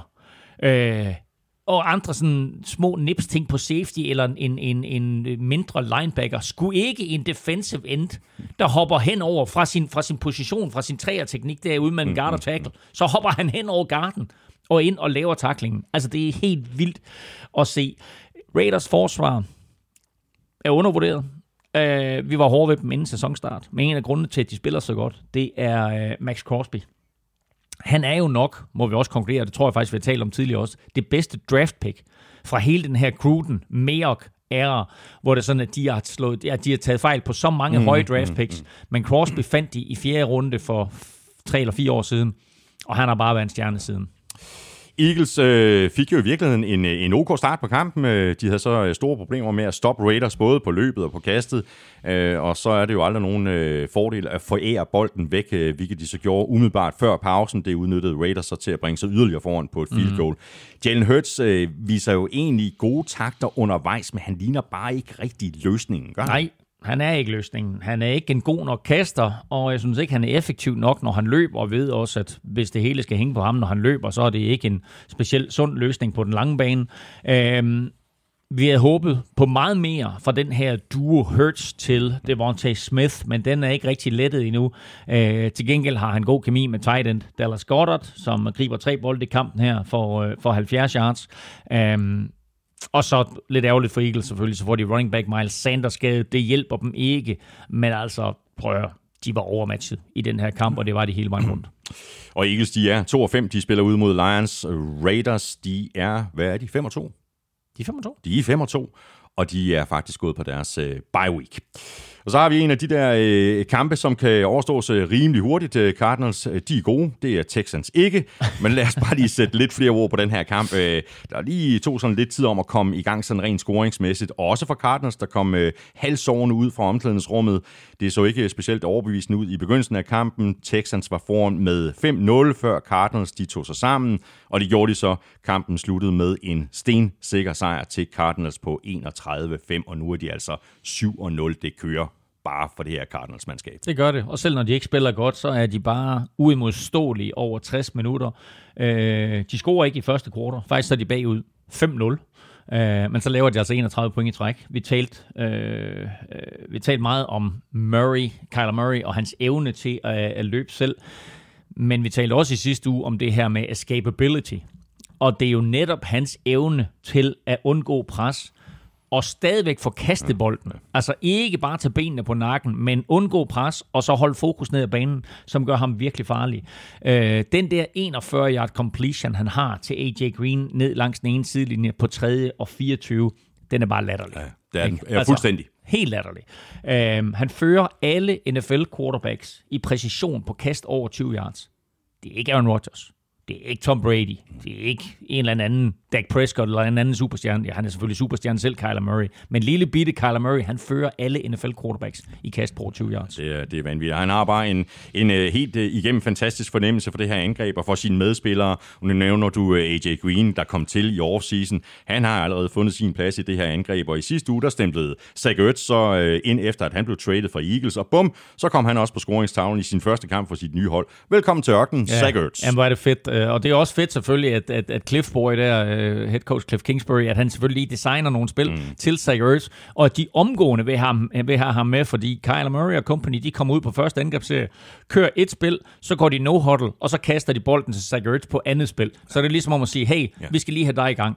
Så senere i kampen, helt ned omkring mållinjen, der kalder de sådan en tight end reverse til ham, som han faktisk er tæt på at løbe ind med, ender med at fumble bolden og så bliver den heldigvis kigget igennem på replay, og så fumblede han ikke alligevel, og så går der lidt stykke tid, inden vi får ham at se igen, men så griber han en dyb bold ned igennem midten af banen, og så viser han jo sig som den gode gamle Zach Ertz. God fart, kommer ud på sidelinjen, og så sprinter han hele vejen til endzonen. Og efter kampen, der sagde Zach Ertz også, at det var mega fedt for ham at være i det her angreb, for han har aldrig set så meget grønt græs i midten af banen. Og det, der sker, når du har DeAndre Hopkins på den ene side, AJ Green på den anden, og Kyler Murray som quarterback. Så Zach Ertz ind i det her angreb. Vi så Max Williams gør det rigtig godt. Max Williams er skadet, derfor er Zach Ertz kommet til. Zach Ertz kan godt gå hen og blive starten tight end for dem. Og hvis han ikke bliver starten tight end, så har de både Zach Ertz ja. og Max Williams. Scary så kan de stuff. pludselig køre ja. et super godt two tight end set også. Så det her det er en vild tilføjelse. Nej, ja, det er det fuldstændig, og de havde allerede rigtig mange våben på det her angreb. Øh. Men de rige bliver rigere. Der er til gengæld øh, lidt lang vej for det her Texans hold, både på forsvaret og på angrebet. De øh, sluttede kampen med 160 yards på offense, mm. snit på 3,3 yards per spil, og konverterede kun 2 af 13 på tredje down. Ja. Kunne de ikke godt bruge nogle øh, sådan klassespillere, som for eksempel en J.J. Watt og en øh, DeAndre Hopkins? jo, sådan. Kunne, kunne, det, kunne det ikke pynte på det her Texans-mandskab? hvis bare de har haft sådan nogle spillere, ja, ikke, som J.J. Watt og DeAndre Hopkins. Det her det var første kamp for de to øh, imod deres gamle hold, øh, Houston Texans, og øh, de havde begge to lige lidt, de skulle bevise. Ja. Uh, jeg synes, de begge to spiller en, en god kamp. J.J. Watt har været en force for, for Cardinals hele sæsonen, og her der har han altså en tackling bag line of scrimmage, og øh, er i det hele taget meget dominerende. Øh, han virker, synes jeg, skadesfri, og jeg synes, han virker skarpere, end vi har set ham mm. i de sidste 3-4 år. Ja, det er som om, han har fået ny energi øh, efter at være skiftet til Cardinals. Ja, et det, men også bare det her med, at han er skadesfri, for han har været så pladet skader i, i, i så mange år. Øh, og når han så ikke er det, så ser vi pludselig, hvor dygtig en spiller han er. Øh, DeAndre Hopkins øh, griber touchdown, og han havde faktisk et stensikkert touchdown tidligt i kampen, hvor Kyler Murray jo misser ham. Øh, og der kunne man også bare se ærgelsen, både på Kyler Murray, men selvfølgelig også på, på DeAndre Hopkins. Nu får han sit touchdown senere i kampen her, så mm. både J.J. Watt og DeAndre Hopkins, de sendte lige en, en hilsen til Texans. Det gjorde de. Og Texans, de er lige nu 1-6, og de får besøg af Rams. Cardinals, de er 7-0 og de spiller hjemme mod Packers Thursday night. Et øh, forholdsvis OK matchup. Buccaneers Bears var ikke noget øh, specielt godt matchup, i hvert fald ikke, hvis man øh, er Bears-fan og havde håbet på en overraskelse. Den udeblev, og Buccaneers vandt en nem sejr hjemme med 38-3. Bears de begik et hav af fejl, og helt øh, basalt så knep det med at få tingene til at køre på angrebet, og hvis så så endelig begyndte at ligne noget, så forærede man bolden væk. Turnovers will kill you, og når man så samtidig er op imod et hold, hvor det øh, meste det kører snorlige, så er det altså temmelig meget op ad bakke, og det kører snorlige for Buccaneers, det kører snorlige for Brady, der så lige kastede tre touchdowns til Mike Evans. Mm. OK dag på kontoret. Ja, for dem begge to. Altså, Mike Evans, han griber kun seks bolde, men de tre af dem, det er for touchdowns. Uh, Antonio Brown var skadet, Gronkowski var skadet, men uh, det er TB12 jo uh, fuldstændig ligeglad med. Han uh, fordeler bolden som altid. Hvem er hans yndlingsreceiver? The open Den receiver. Præcis, ikke? Det her det er et hold, som jeg vil påstå, før Brady kom til, der var der mange divaer. Men øh, de accepterer alle nu øh, at få mindre opmærksomhed mod, at de får sejr efter sejr efter sejr. Uh, Mike Evans er jo ikke forsvundet ud af det her angreb, men han har bare en mindre rolle nu, end han havde, inden Tom Brady kom til. Og så er det bare vigtigt for ham lige at få sådan en kamp her med tre touchdowns, ikke? Uh, og det ene af de der touchdowns er jo netop Tom Bradys touchdown nummer 600. Så du, hvad der skete med bolden bagefter? Nej, det gjorde jeg faktisk ikke. Mike Evans går ud og giver den til en tilskuer og ham der, han står med det der, den der bold der, ikke? Og så kommer Mike Evans over til Tom Brady, så siger Brady, hvad, hvad gjorde du ved den der bold der? Det var min touchdown nummer 600, og Mike Evans sådan, shit, for shit, shit, hvad nu? Så, så sender de en eller anden equipment guy over til ham der tilskuerne, så siger må jeg ikke godt få den der bold der? Ham der siger, nej. nej det er min bold. Han siger, det er min bold. Så siger jeg, må jeg ikke godt få den? Det er Tom Brady's touchdown bold nummer 600. Så siger han, hvad, ja, nu må du slet ikke få den. Hvad, hvad vil du give? Jamen, det vidste han ikke helt. Så siger ham der, kan jeg, øh, kan jeg få lov til at spille en runde golf med Tom Brady? Så siger de, ja, det, det må vi finde ud af. Så får han bolden tilbage. Angiveligt har Tom Brady sagt, jeg gider fandme ikke spille golf med ham der. Nej, det, det ved jeg ikke. Men i hvert fald, i hvert fald, så, ligger der, i hvert fald så ligger der ikke i kortene nu, de skal ud og spille golf. Til gengæld, til gengæld så får han to øh, signerede trøjer og en signeret hjelm fra Tom Brady. Han får en signeret Mike Evans trøje, og han får Mike Evans sko, som han havde på i den kamp der. Plus han får 1000 dollars øh, til at handle ind for i, i holdets øh, teamstore. Og så får han to sæsonkort til resten af sæsonen, plus næste sæson. Åh, oh, det er også okay. Altså, det er okay. Ja, det er faktisk... Men der var så nogen, der sagde, prøv at høre, den der, den havde været 500.000 værd på eBay. Ja, ikke dollars, vel at mærke. Ja, ja, ja, men altså, prøv at høre, jeg synes, jeg synes det, det, det er fint, ikke? Oh. Nå, jeg tror faktisk, vi, vi, vi, vi talte også om det i sidste uge, også var det i forrige uge, øh, Elming, og nu har vi faktisk været lidt inde på det. Altså, Buccaneers øh, har jo egentlig været rigtig mange skader, øh, og så er det sådan lidt øh, Patriots-agtigt i virkeligheden, at det bare ja. er next man up, ikke? Jo, det talte vi om i sidste uge også, men altså... Øh, øh, og de, det er en sikker sejr på trods af alle de skader. Og det er det, der, og det, er det jeg synes, der er lidt vildt. Øh, de har mange skader på forsvaret, øh, men det er jo lidt lige meget, at de mangler, lad os sige, 4-5 øh, startertyper i de bagerste glæder, når den defensive linje laver så mange spil, som den gør, og får så lagt så meget pres på modstanders quarterback, som den gør. Vita Vea er et monster i midten der. En dommer Suge ikke meget til i kampen, men han, han, han suger bare offensive linemen til sig. Og så har du Shaq Barrett, og du har JPP, og du har Joe Tryon, som nu i øvrigt skal hedde Joe Tryon Shoyenga, øh, som bare er giftig på pass rush. Øh, Box, de har 4-6 her i kampen, men de har mange flere pres, de har hits på Justin Fields, og de fremtvinger turnovers. Ja.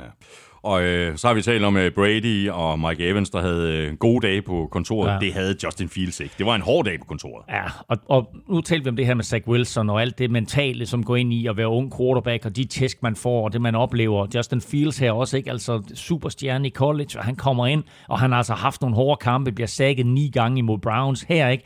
Altså, øh, som sagt bliver han, øh, bliver han sækket øh, fire gange. Jeg havde jo lidt regnet med faktisk, at Bears måske havde en chance for at levere en overraskelse. Jeg synes, der var nogle ting på det her Bears-mandskab, som stod godt til de udfordringer, som, som Buccaneers havde. Men altså, det stod der rimelig hurtigt klar, at det, det kom ikke til at ske, fordi Justin Fields havde ikke en chance i den her kamp. Øh, Udover de der seks, så kaster han tre interceptions. Han fumbler to gange. Han løb for livet det meste af kampen. Øh, den offensive linje var totalt overmatchet. Og så om Bears de havde haft øh, Jim McMahon derinde på quarterback, så havde de tabt stort i, i søndags. Øh, Bears de har tre sejre i år. De har slået Lions, og så har de slået Raiders og Bengals. Ja, det er crazy, ikke? Med de sidste to. Altså, det er crazy. Ja, det er det. Ikke? Altså, Lions fair nok, ikke? Men de slog Raiders og Bengals, og her de var fuldstændig overmatchet. Ja, det var de. Bears, de er 3 og 4. De spiller hjemme mod 49ers. Buccaneers, de er 6 og 1, og de spiller ude mod Saints. Det kører for Buccaneers. Det gør det så også for øh, Packers, der sikrer sig en øh, sejr på 24-10 over Washington Football Team. Kampen var tæt i begyndelsen. Packers de førte med øh, 14-7 ved pausen. Så et strip sack af Taylor Heineke i begyndelsen af anden halvleg førte så til en god udgangsposition for Rodgers, der udnyttede situationen, og så stod der 21-7 og så var der lang vej hjem for Washington. Og i begyndelsen af sæsonen, der så øh, der var også ud til at være lang vej hjem for Packers, øh, der fik en ordentlig snitter i, mm-hmm. øh, i U1. Men siden da er det blevet til lutter af sejre, seks i træk. Ja, man kan undre sig stadigvæk over, hvordan de tabte senest i spil U1. Men øh, nu har de vundet seks i træk, og de gør det med effektivt angrebsspil, og de gør det med solidt forsvarsspil. De er også godt coachet. Øh, og vi må bare tage hatten af for Matt LeFleur, der er sådan stille og roligt ja. er ved at gøre sig selv til den bedste Packers-coach siden Vince Lombardi. Altså, han lagde ud med 13 og 3 og 13 og 3 i sine første to sæsoner, som i forvejen var den bedste start nogensinde for Packers, og nu er de 6 og 1 her øh, i den første sæson, hvor der er 17 kampe. Øh, nu møder de Cardinals, på torsdag. Det bliver selvfølgelig en mega fed kamp, men det er en katastrofe for dem, at de ikke har Devante Adams. Så øh, der skal altså virkelig, virkelig coaches, ja. hvis de skal vinde ja. den kamp. Men altså fantastisk øh, start på sæsonen igen for Matt LaFleur. Kommer. Ja, præcis. Og øh, det er selvfølgelig et, et minus, hvis de er uden Devante Adams. Øh, også for en Aaron Rodgers, men hold nu op, han er god til det der fodbold, Aaron Rodgers. ja, og han begynder mere og mere at ligne øh, 2020-udgaven, der jo som bekendt udmyndte sig i, at han blev kåret til MVP. Øh, det er så ubesværet, den måde, han kaster på, og så viste han jo ved flere lejligheder, at han også øh, kan løbe selv, øh, og meget atletisk lige slider, inden han bliver ramt. Han er 36, og han vågner angiveligt op søndag morgen med ondt i ryggen og kan nærmest ikke bevæge sig. Så han må tage tidligt ud på anlægget, og så få en af de der NFL-sprøjter. Øhm, virkelig, virkelig gerne have sådan en NFL-sprøjt på et tidspunkt. Ikke? De kan eller andet, ikke? Men altså, det kan du ikke se på om eftermiddagen. Altså, det er så vildt, og han har det der ene play, hvor han løber ud til sin højre side, og så fuldstændig no-no kaster bolden tilbage på, på tværs af kroppen ind i midten af banen til Davante Adams, der griber den, og så løber fra forsvaret og scorer touchdown. Altså, det er jo sådan noget, hvor vi vil svine alle andre quarterbacks til, og hvor mange andre quarterbacks også fejler med mm, det. Mm. Rodgers, han kan det stadigvæk, og jeg tror ikke, han gør det, medmindre han er 100% sikker på, at det her det kommer til at lykkes. Han er stadigvæk en top-notch quarterback. Ja, det er han virkelig. Det var så til gengæld ikke øh, den bedste kamp af Taylor Heineke, hverken når det handler om at holde fast i bolden, eller når det handler om at træffe øh, beslutninger. Man skal, man skal score, når man har chancen, ja. Elming, og så er det jo også en fordel at kende reglerne. Ja, det har du da i den grad ret i. Altså, øh, de taber med 14 i den her kamp, og de har bolden to gange inden for 5 linjen og får 0 point ud af det. Den ene gang, det er den gang, du snakker om. Mm. Øh, der slider Washingtons quarterback, Magnus Heunicke. Han, han, svar, han, han slider til... Øh, hedder han ikke Magnus Heunicke? øh, Taylor Heineke, han slider til touchdown. Men øh, der skal man altså lige kende reglerne og vide, at NFL har sat regler ind for at beskytte, masser af regler øvrigt ind for at beskytte quarterbacken. Men en af dem siger jo, at øh, når man slider, så overgiver man sig. Og øh, man er nede der, hvor man, hvor man slider. Så han slidede lige en halv, halv yard for, det gør, han, det gør han nemlig, og der er ingen grund til det, for han smider sig bare ned. Altså, han, han smider sig jo egentlig, man kan sige, hvis han bare smider sig ind i endzonen, så er der touchdown. Mm. Men på en eller anden måde, så beslutter han sig for at slide, og jeg tror, ikke, jeg, jeg tror faktisk ikke, det er et spørgsmål, han ikke kender reglerne. Det er bare et spørgsmål om, en, at du ved, han måske lige beskytter sig selv. Ikke? Og han når at score touchdown, og så løber han jo ud og laver et Lambo leap på Lambeau Field, ikke? som ellers er forbeholdt for Packers-spillere. Uh, men han finder lige en Washington-fan, der i forreste række og hopper op til ham. Men uh, så bliver touchdown annulleret, og så fumbler han på fjerde down på det efterfølgende spil på halvhjertlinjen. Uh, så der kommer de derfra uden point. Uh, lidt senere bliver de igen stoppet på, på fjerde down på målhjertlinjen. Målhjertlinjen på... Goal line. Goal line. Målhjertlinjen. Mållinjen hedder det. Og øh, så har uh, Scary Terry også en bold, han taber ja. i endzonen, som ikke ser alt for godt ud. Så øh, scorer de to touchdowns her på de der to angrebsserier, så ser kampen helt anderledes ud. Ja. Men Packers, de er 6-1. De spiller ude mod Cardinals Thursday night. Washington, de er 2-5, og de spiller ude mod Broncos. Og så overvejede du jo at tage uh, Giants i picks, men jeg opfordrer dig faktisk uh, til at oh, gøre det. Ja, du, du skulle have gjort det, fordi uh, Giants de vandt hjemme med 25-3 over Panthers, uh, der virkelig ligner et hold, der godt kunne bruge en type som uh, for eksempel ham der, Christian McCaffrey. Eller det er Sean Watson. Ja, også det. Det her Panthers angreb er bare ikke det samme uden uh, McCaffrey, og jeg synes heller ikke, at forsvaret helt lever op til uh, de forventninger, som vi havde til det her forsvar før sæsonen. Og så begyndte vi udsendelsen med det her uh, klip med uh, Graham Gano, uh, som var med til at gøre det onde ved sit gamle hold. Præcis. Jeg tænkte faktisk nok, det var derfor, du startede med, med, med Graham Gano. Uh, vi har talt så meget om kicker allerede i år, uh, og det kan jo godt undre mig, at når en klub har fat i en god kicker, at de ikke holder fast i ham. Men uh, Gano, han blev vel både fundet for, for gammel og for dyr hos Panthers, øh, og så lå de ham gå, men de har jo haft gigantiske udfordringer siden, og flere udskiftninger på, øh, på positionen. Men her der møder de Graham Gano, der nu spiller for Giants, og han banker altså lige en 49, en 53 og en 44 yarder ind, og to ekstra point. Og øh, modstanderne, Panthers der, de laver så altså kun selv øh, tre point, så øh, Gano han, han scorede mere selv end hele Panthers til sammen. Og så har jeg jo tidligere været temmelig hård ved Daniel Jones, det tror jeg i virkeligheden også, du har, Elming. Ikke helt lige så meget som mig. Jeg godt lide ham. Jeg godt lide ham. Men øh, det er vel i virkeligheden ham, der bærer øh, det her Giants-angreb, og hvem har i øvrigt brug for Odell Beckham Jr., når man har øh, Daniel Jones? Nice catch. ja, ja, ja, for pokker. Et, et super fedt catch. Vild catch, jo. Det er et af årets bedste. Øh, de kører sådan et reverse pass, hvor Daniel Jones løber ud som receiver. Øh, bolden er kastet lidt langsomt og lidt wobbly øh, af Dante Pettis, så Jones han må hive den ned med, med en hånd. Øh, det var ren Old Beckham Jr., Uh, og den skadede receiver, Kadarius Tony, uh, han viste jo også, at han kender sin Giants-historie, da han tweetede Daniel Beckham Jr. uh, men jeg synes også, det er hasarderet. Altså, uh, nu slipper Daniel Jones noget, men han kan få et ordentligt skrald her. Ja, det skal man altså lige passe på med. Så er du i hvert fald øh, større fan af Sam Darnold, end jeg er. Jeg, jeg gav mig jo her for en øh, måneds tid siden. Darnold øh, spillede rent faktisk øh, nogle gode kampe og begyndte at ligne en øh, NFL-quarterback. Øh, det gjorde han så ikke i søndags. Øh, han var tilbage på MetLife Stadium. Mm. Han lignede en mand, der så spøgelser igen. Wow. Øh, og så endte det altså med, at han blev bænket af Matt Rule i fjerde kvartal. Øh, og ikke langt fra, fra held til skurke i NFL. Nej, var det vildt ikke. Altså, vi, vi roste ham jo til skyerne, jeg gjorde i hvert fald efter de første tre uger.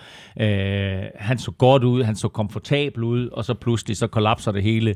Øh, I sidste uge med Vikings, som vi talte om, rammer han på 17 ud af 41. I den her uge, horribelt spil, bliver bænket til fordel for den tidligere XFL-stjerne og Matt Rule, college quarterback PJ Walker. Øh, Walker der, han havde det heller ikke nemt. Han kommer ind, han rammer på 3 ud af 14 fra 33 yards. Så man kan vist roligt konstatere, at der er noget helt galt med det her angreb. Og selvfølgelig betyder det meget, at Christian McCaffrey han er skadet. Men øh, vi talte jo om inden sæsonen, at den offensive linje ikke var god, og det er en kæmpe udfordring for uanset hvem der står derinde som quarterback. Øh, og det er jo lidt synd for Sam Darnold, at han i sin karriere stadig ikke har prøvet at have en god linje foran sig. Øh, og jeg er ikke sikker på, at en Deshaun Watson vil gøre det. Altså selvfølgelig vil han gøre det bedre, det er 100% sikkert. Men altså, det er stadigvæk svært at spille ja, quarterback ja. bag ved noget, der ikke minder om den offensive linje. Og Panthers, de er 3 og 4. De spiller ude mod Falcons. Giants, de er 2 og 5. Og de spiller rundens sidste kamp, Monday Night, ude mod Chiefs.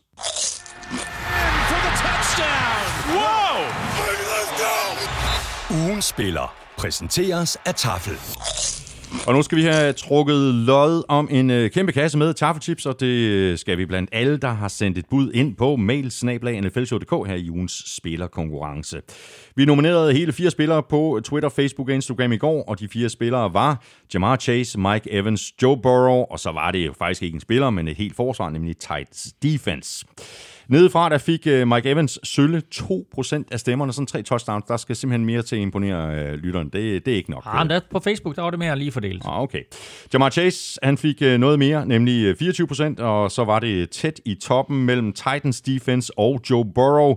Titans D fik 35% af stemmerne, og Joe Burrow fik 39 procent. På Facebook der var det helt lige længe mellem Burrow og Titans defense. Jeg var faktisk overrasket over, at Chase han ikke fik uh, flere stemmer. Mm. Uh, men vi begik jo lidt en fejl, faktisk. Vi, vi, vi begik lidt en dødssynd. Gjorde vi det? Ja, det gjorde vi. Fordi, Nå, fordi at uh, vi har to fra... Nej, nej, nej, nej. Det synes jeg sådan, var Nå, fint okay. nok, at vi havde både Burrow og Jamar Chase. Nej, fordi det var jo National Titans Day. Vi skulle jo have ja, lavet det, det her udelukkende med Titans. Så der var faktisk en hel del Titans, vi kunne have nomineret, og vi glemte at nominere.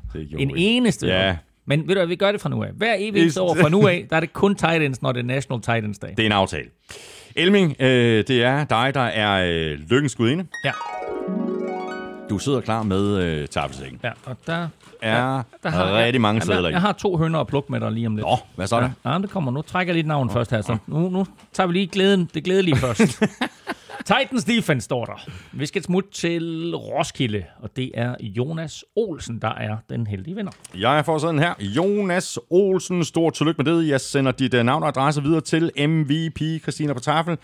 Og så sørger hun for, at uh, du modtager din uh, gevinst, og vi gør det igen i næste uge. Elming og jeg nominerer tre, eller måske fire spillere, eller måske en hel enhed, som uh, eksempelvis et forsvar. Og det gør vi mandag formiddag på Facebook, Twitter og Instagram. Og så kan du altså sende dit bud ind på mailsnablag.nflshow.dk.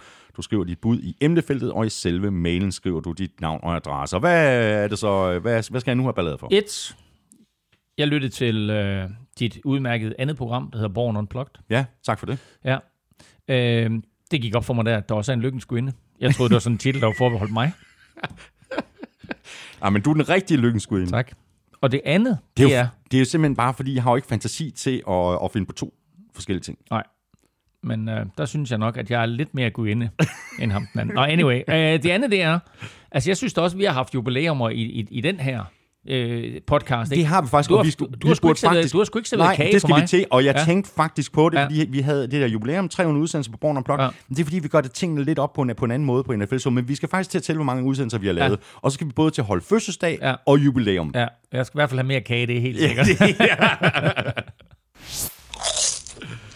Du skal nok øh, få mere kage, øh, men øh, du får, du får taffelchips hver uge. Men. Ja, men kan man ikke stryge sådan lidt taffelchips ud over sådan en lavkage? Uh, now we're talking. Nå, godt. Ved du hvad, øh, nu er vi tilbage i kampen. Øh, Falcons, de øh, slog Dolphins med 30-28 i Miami. Øh, og det var selvfølgelig vigtigt for Falcons at komme på 3-3. Det havde nu været endnu vigtigere for Dolphins at have hævet en sejr land. Det var faktisk tæt på. Dolphins var nede i sækken, kom så tilbage, bragte sig foran med 28-27 med omkring 2,5 minut øh, tilbage på klokken. Det var altså ikke nok. Matty Ice var kølig, da det galt, og så blev kampen lukket til Falcons fordel med et field goal af Young Ho Koo, der også var iskold. Der også var iskold, men hvor er det fedt at se de her comeback-mestre udføre deres métier. Uh, Matt Ryan har gjort det et hav af gange, og her der gør han det igen. Og han gør det jo ikke mindst, fordi han kaster to bolde på henholdsvis 22 og 28 yards til rookie Kyle Pitts. Begge de der er sukkerballer, men det er altså også godt grebet af, af Kyle Pitts. Kyle Pitts. Uh, det var sådan lidt pitch and catch. Øhm, um, hvor du starter med bolden på din egen 25-linje. Um, øhm, to plays senere, så står du på modstandernes 25-linje. Altså derfra er det jo sådan set bare et spørgsmål om at prøve at få tiden til at gå, og så ikke at give, bo- øh, give Dolphins øh, bolden tilbage med, med alt for meget tid på klokken. Ja, få dem til at brænde deres uh, timeouts, uh, hvilket de jo så gjorde. Præcis. Øh, Arthur Smith og Matt Ryan, de spiller det her perfekt, øh, og får lige skaffet en første down, og som du siger, så kommer Young Ho Koo ind og, og sparker bolden ind der med 0 sekunder igen. Øh, andet nederlag til Dolphins på syv dage på et field goal i sidste sekund. Ja. Den gør naller.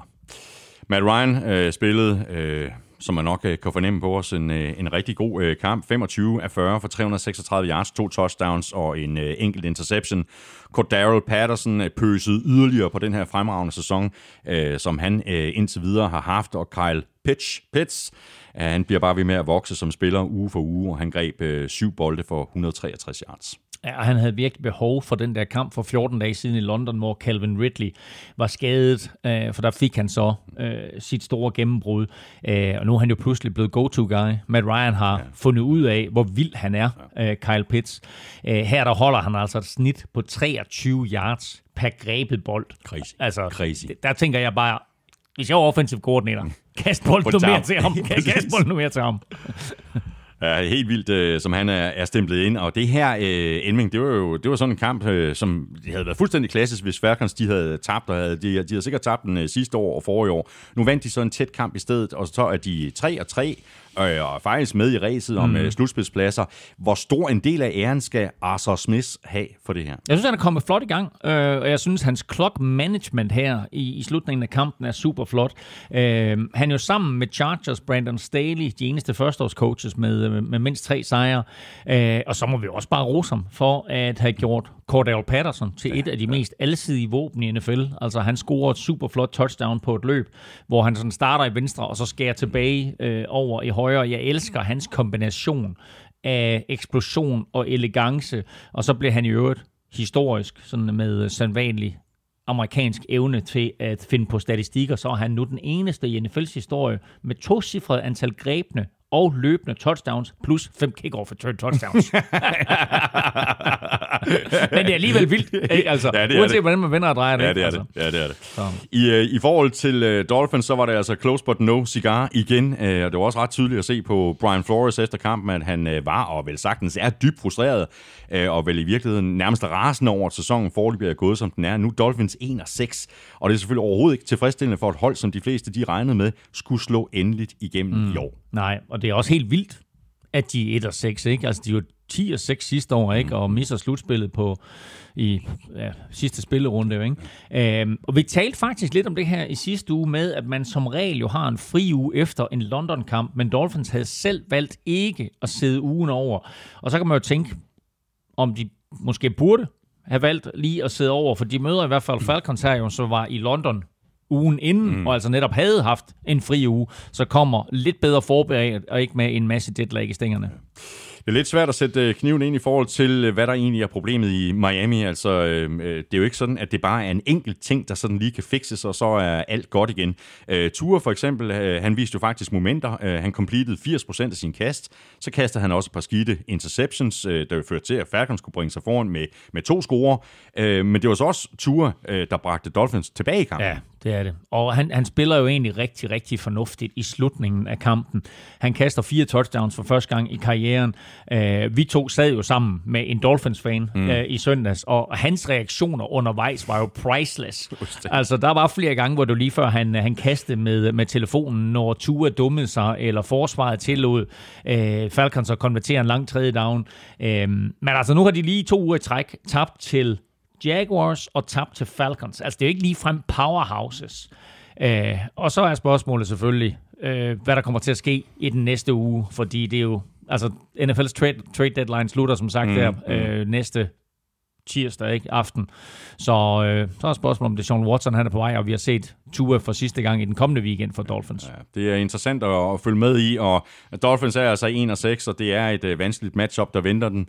Øh, de spiller ude mod Bills. Falcons, de er 3 og 3, og de får besøg af Panthers. Og så er vi fremme på den kamp, som jeg i hvert fald havde glædet mig allermest til. Jeg troede virkelig, at øh, den kamp ville blive både tæt og spændende. Sådan gik det ikke. Titans Chiefs endte med at være en ensidig affære. Titans de førte med 27-0 ved pausen. Kampen endte 27-3. Chiefs fik ikke et ben til jorden, hverken på angrebet eller på forsvaret, og Derrick Henry kastede flere touchdowns end Patrick Mahomes. Det, det er en sjov stat, den der. Den skal jeg have med i ugens momentometer. Det er meget sjovt. Derrick Henry kaster et touchdown, og jeg vil altså våge påstå, at det er dårlig coaching, fordi han har gjort det en gang før.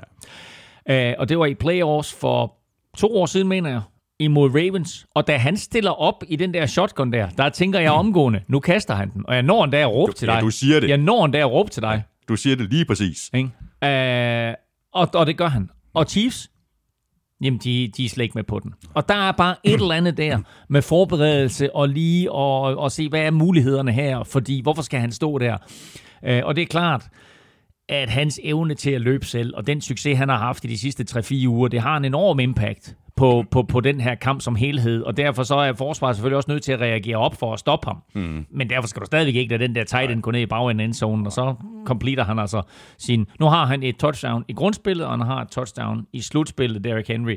Øh, de statistikker lægger man ikke sammen. Så jeg så et sted med, at han kastede karrierens første touchdown. Det er faktisk karrierens andet, mm. men de er så kommet øh, to forskellige steder. Et er, at Chiefs de får pryl og at forsvaret ikke kan stoppe Derrick Henry eller Ryan Tannehill. Men noget andet det er, at det her Chiefs-angreb ikke kan score. Og det er en kæmpe udfordring, og noget, som vi ikke havde forventet jo. Ja, lige præcis. Vi kan lige vende tilbage til uh, Chiefs. Jeg vil godt lige uh, fokusere lidt på Titans først, fordi de dominerede den her kamp fra første fløjt. Uh, de havde fem angrebsserier i første halvleg. De scorede på dem alle sammen.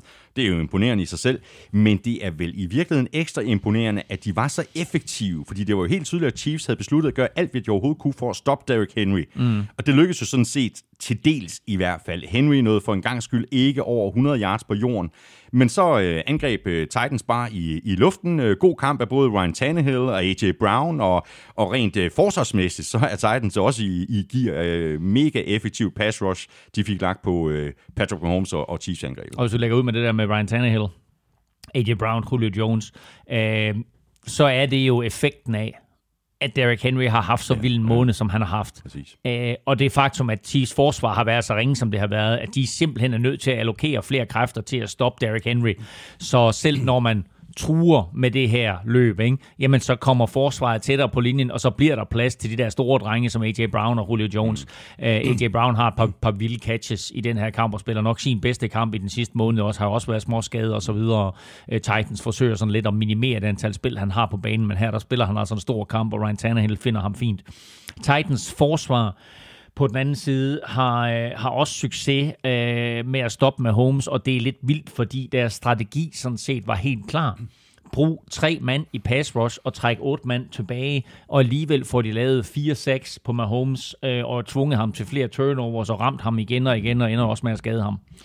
Nu Titans 5-2. Øh, de har lige gennemtaget Chiefs. I forrige uge, der vandt de en øh, noget tættere kamp over Bills med, med 34-31, men vi kan vel roligt konstatere, at Mike Rabel og company har fået sendt et signal, ikke bare til divisionen, ikke bare til AFC, mm. men til hele ligaen om, at de er et hold, som vi nu bliver nødt til at betragte som en af de absolute favoritter. Ja, og, og, og vi talte faktisk om det helt i starten af udsendelsen, fordi nu slår de de her to powerhouses med, med seks dages mellemrum. Øh, det er også vildt, ikke? Altså, de spiller Monday Night og sådan, sådan, det kamp bagefter, ikke? Og, og slår både øh, Chiefs og Bills. Øh, det er flot, og det er øh, jo... Øh, det er jo, som jeg også nævnte i starten, det er, jo, det er jo fedt for dem, ikke kun at få de her to sejre, men også fordi begge to mm. er i AFC, og mm. derfor så har de også tiebreakeren, hvis nu det er sådan, at der er noget omkring seedning, altså til, til, til slut af sæsonen, eller lad os nu sige, at Colts de vinder divisionen, så er der noget med, med wildcards og sådan noget, jamen der har de også tiebreakeren over både Bills og Chiefs nu. Uh, så det øh, det, det er to vigtige sejre på, på mange parametre, de har fået her. Lad os så tale øh, Chiefs, fordi det var jo helt forventet, at de ville få øh, problemer på forsvaret. Det halter sådan øh, helt generelt. Angrebet var jo en decideret skygge af sig selv. Alt det, der bare sådan plejede at lykkes, gør det ikke længere. Nu er der lige pludselig modvind i stedet for medvind, og, og det er bare noget helt andet at få tingene til at fungere, når man måske selv kommer lidt i tvivl om, om man har den rigtige opskrift. Og så virker det sådan lidt til, at Patrick Mahomes måske er, er løbet tør for magi, og, og det nu er, er stolpe ud i stedet for stolpe ind. Altså nogle af de der interceptions, ja. som han kaster i år, det var jo sådan nogle bolde, som hvis det havde været sidste år, jamen, så, mm. så er det jo endt med at være catches. Og det kan du godt have ret i. Han har haft meget held med nogle, nogle, nogle plays hister her igennem karrieren, og det har han bare ikke længere. Øh, og så tager han jo... Han tager for mange hits. Øh, generelt. Øh, og der skal han altså, selvom han har haft så stor succes og så videre, ikke, og vi har set ham lave nogle vilde, vilde plays og løbe bolden fint og sådan noget selv, så skal han simpelthen undgå at tage de der skrald. Han har været ude en gang, var det sidste år eller i år, hvor han sad ude i, øh, i år var det, mm. hvor han sad ude i to-tre kampe. Og det skal han jo undgå. Og her der får han en ordentlig drøn øh, og bliver foldet sammen øh, på nogenlunde samme måde, som vi kommer til at folde de der havestol sammen, øh, når der er del af, hvad hedder sådan noget, sommertid på, på søndag. Ikke? Øh, men øh, han er... Øh, han, han har jo været i AFC-finalen tre år i træk. Han har været i Super Bowl to år i træk, har vundet den ene, tabt den anden. Han var MVP i 2018. Han har fået en kontrakt til en halv milliard dollars. Og nu har han kastet en interception. Seks kampe i træk. Og han fumbler også to gange i kampen her. Chiefs øh, udbygger den eneste føring, som man ikke vil udbygge i den her liga, nemlig antallet af turnovers. Det er helt vildt, så mange turnovers de laver, og de kan ikke vinde kampe på den måde. Mm. Jeg tog jo øh, Chiefs i picks øh, ganske enkelt, fordi det her det var en kamp, som de skulle vinde. Øh, og så også fordi øh, jeg troede mere på Andy Reid, end jeg troede på Mike Rabel. Øh, Chiefs går ikke på banen i år, som det Chiefs-hold, vi har set de foregående sæsoner. Hvad, hvad er der sket? Der er sket mange ting, men altså, de har givet Patrick Mahomes en masse penge og glemt at bruge penge på alt muligt andet. Deres linebackers er en katastrofe. De bagerste glæder ikke meget bedre. Øh, deres D-line er uden umf. Øh, den offensive linje er der investeret i, men den er stadig ny og har bare ikke leveret på et tilfredsstillende niveau.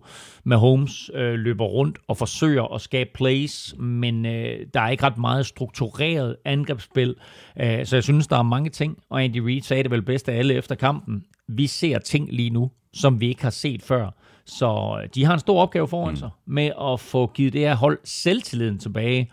gør angrebet farligt igen, og så begynder at vinde nogle kampe. Ja, præcis. Chiefs er altså lige nu 3 og 4. De spiller hjemme mod Giants Monday Night. Titans de er 5 og 2, og de spiller ude mod Colts. Og så videre til en uh, kamp, der blev øh, noget tættere og mere spændende, end de fleste nok uh, lige havde forventet. Rams på hjemmebane over Lions. Det lugtede på forhånd af en stor sejr men Rams de vandt kun med 28-19, og Lions øh, bed i virkeligheden godt fra sig, og det var først til allersidst, at Rams fik lukket kampen, og så skal jeg altså lige love for, at øh, Lions var mødt op til den her kamp for at vinde. Super offensiv start, foran 7-0, og så lige et uh, onside kick og to fake punts, uh, som de ovenikøbet konverterede. Mm. Så, så er vi også i gang, ikke?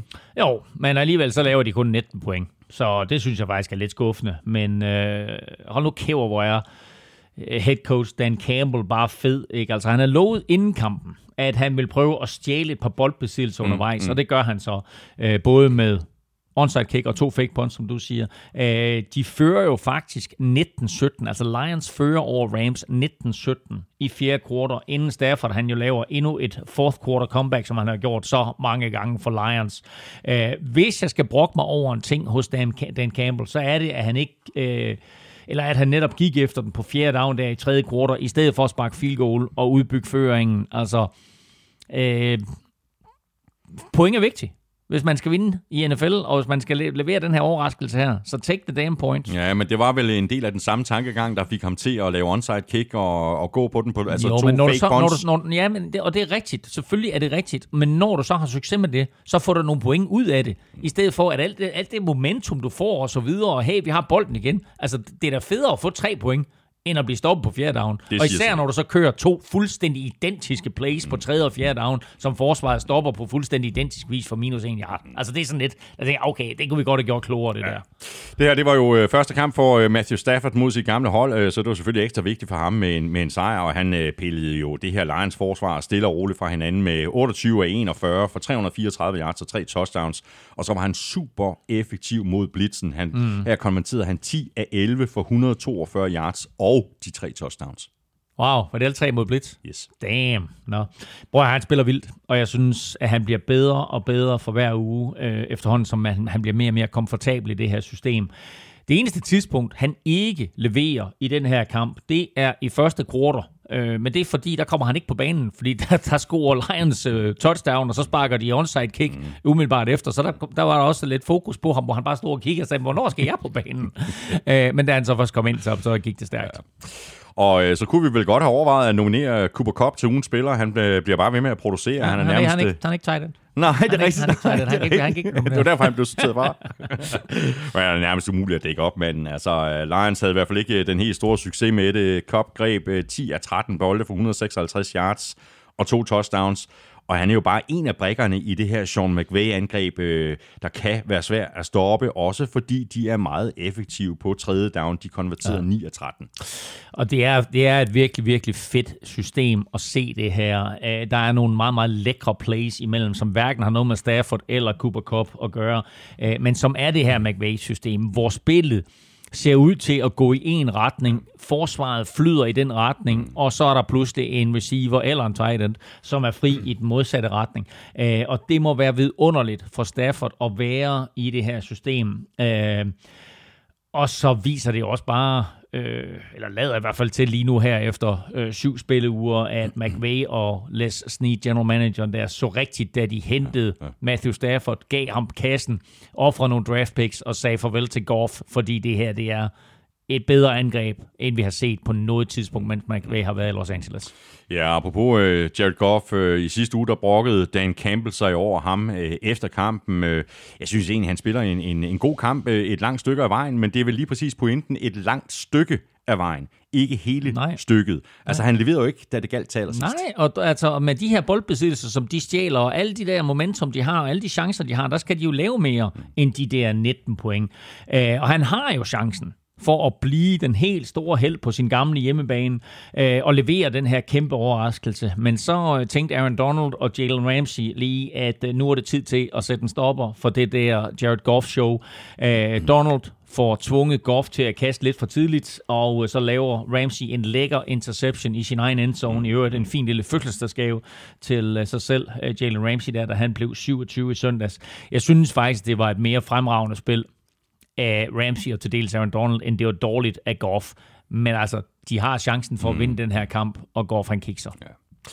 Okay, så øh, Lions tabte, men øh, det her nederlag og den øh, energi, som de kom ud til kampen med, det må da give øh, håb om mere, også for øh, head coach øh, Dan Campbell, der vil øh, i nederlagets stund øh, i det mindste kan glæde sig over running back DeAndre Swift, der spillede en rigtig god kamp, 140, yep. 144 total yards, inklusiv ja. det her øh, 63 øh, yard lange touchdown, der åbnede kampen. Og han er super, super god, DeAndre Swift. Øh, virkelig ved at, at, at finde ind i hele den her øh, NFL-måde at spille fodbold på. Jeg synes, han bliver, han bliver bedre og bedre for hver uge, og han er omdrejningspunktet på det her øh, Lions angreb. Jeg synes også, der er flere andre positive elementer. Tackle Panay Sewell mm. øh, har spillet virkelig godt øh, på en svær opgave her imod Aaron Donald, som han håndterer det meste af kampen. Øh, tight end TJ Hawkinson en af NFL's bedste øh, på positionen. Lions er bedre end 0 og 7, og jeg vil også sige, at selvom de er det eneste mandskab uden en sejr lige nu, så er de ikke det dårligste hold i NFL. Den ære tilfalder øh, New York Jets lige nu. Og så siger jeg bare, som det er nu, Lions møder Eagles i weekenden. Lions får sin første sejr. Jeg har også Lions ja. i begge. Det irriterer mig helt vildt. Nå, Lions de er altså lige nu 0-7, og de spiller som sagt hjemme mod Eagles. Rams de er 6-1, og de spiller ud mod Texans. Så så øh, til øh, to hold, der begge havde øh, høje forhåbninger før sæsonen, men hvor øh, virkeligheden ikke helt har levet op til drømmene om slutspilsdeltagelse 49ers mod Colts. Det var en øh, must-win-kamp for begge hold. 49ers de kom bedst fra start. Kampen var tæt ind til øh, langt ind i fjerde kvartal, hvor øh, Garoppolo så kastede en interception til Xavier Rhodes, og dermed øh, fjernede det sidste håb om at øh, komme tilbage nede med 2018. Kampen endte 30-18, og jeg ved ikke lige, hvor vi skal begynde, men vi kan da lægge ud med at konstatere, at vejret måske ikke indbød øh, sådan til det mest polerede fodbold, altså ligesom Monday Night-kampen mellem Seahawks og Saints. Sige, de sidste to kampe i runden her, som sagt, begge to på Vestkysten, Sunday Night og Monday Night, og øh, jeg ved ikke, hvad definitionen på en cyklon er. Og jeg ved slet ikke, hvad en bomb cyclone er, men det var den værmelding, som kampen blev mm. spillet under. Mm. begge hold havde svært ved at håndtere bolden, øh, og det var der også 49ers fumbles og den der interception ja. af Garoppolo øh, i det her vejr, som var med til at afgøre kampen. Vi kan lige lægge ud med et par lytterspørgsmål. Nikolaj Svendsen skriver, hvad havde Shanahan gang i dummeste challenge, jeg længe har set? Ja, yeah. øh, altså det er en, det er en, det er en fumble på fjerde down, som bliver recover af øh, Colts selv.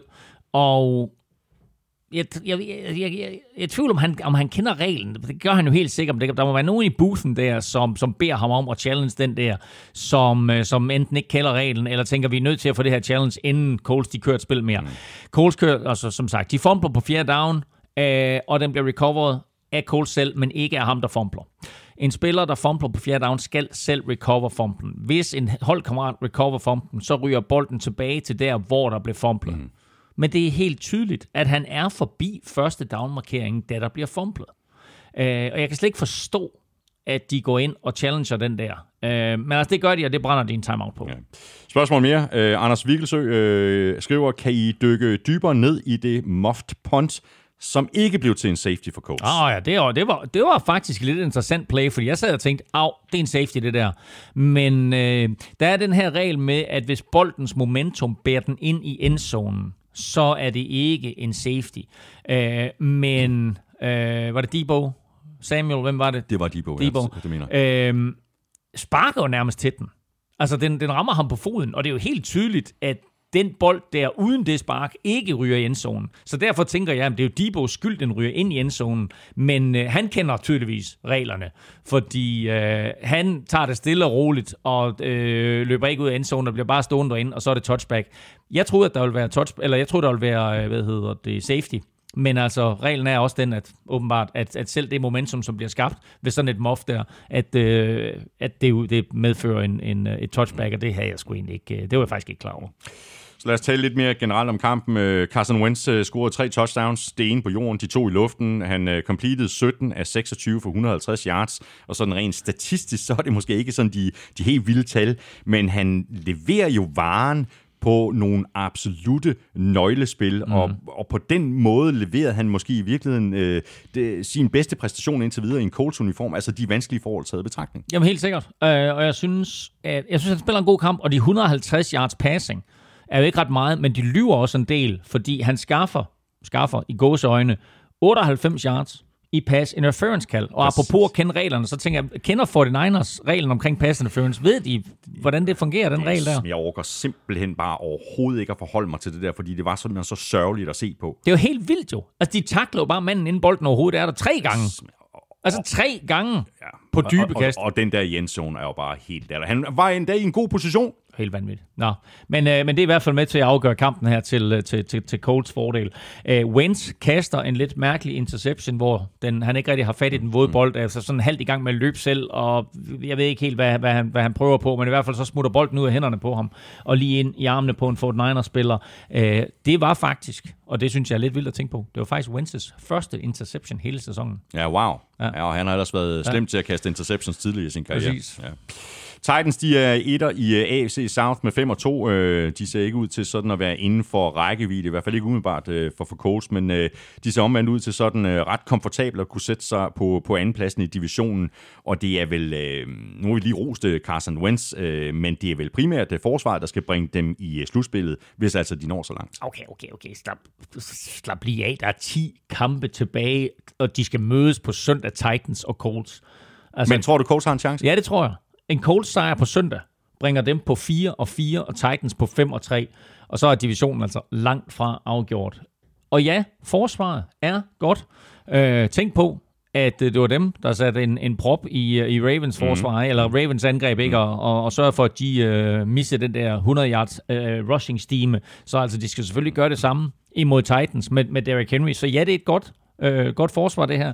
De kommer til at savne Justin Blackman, som vi talte om i, i starten, der er blevet skadet. Han var ikke så væsentlig i den her kamp her, fordi vejret ikke indbød til, til dybe kast. Uh, han kommer til at blive savnet, fordi når du laver de der playfakes til Derrick Henry, så vil der blive plads til Julio Jones og AJ Brown med flere, uh, og der er han været en vigtig spiller for, for Colts. Uh, men altså, jeg tror godt, Colts kan slå Titans, uh, og jeg vil lige sige, at forsvaret spiller godt.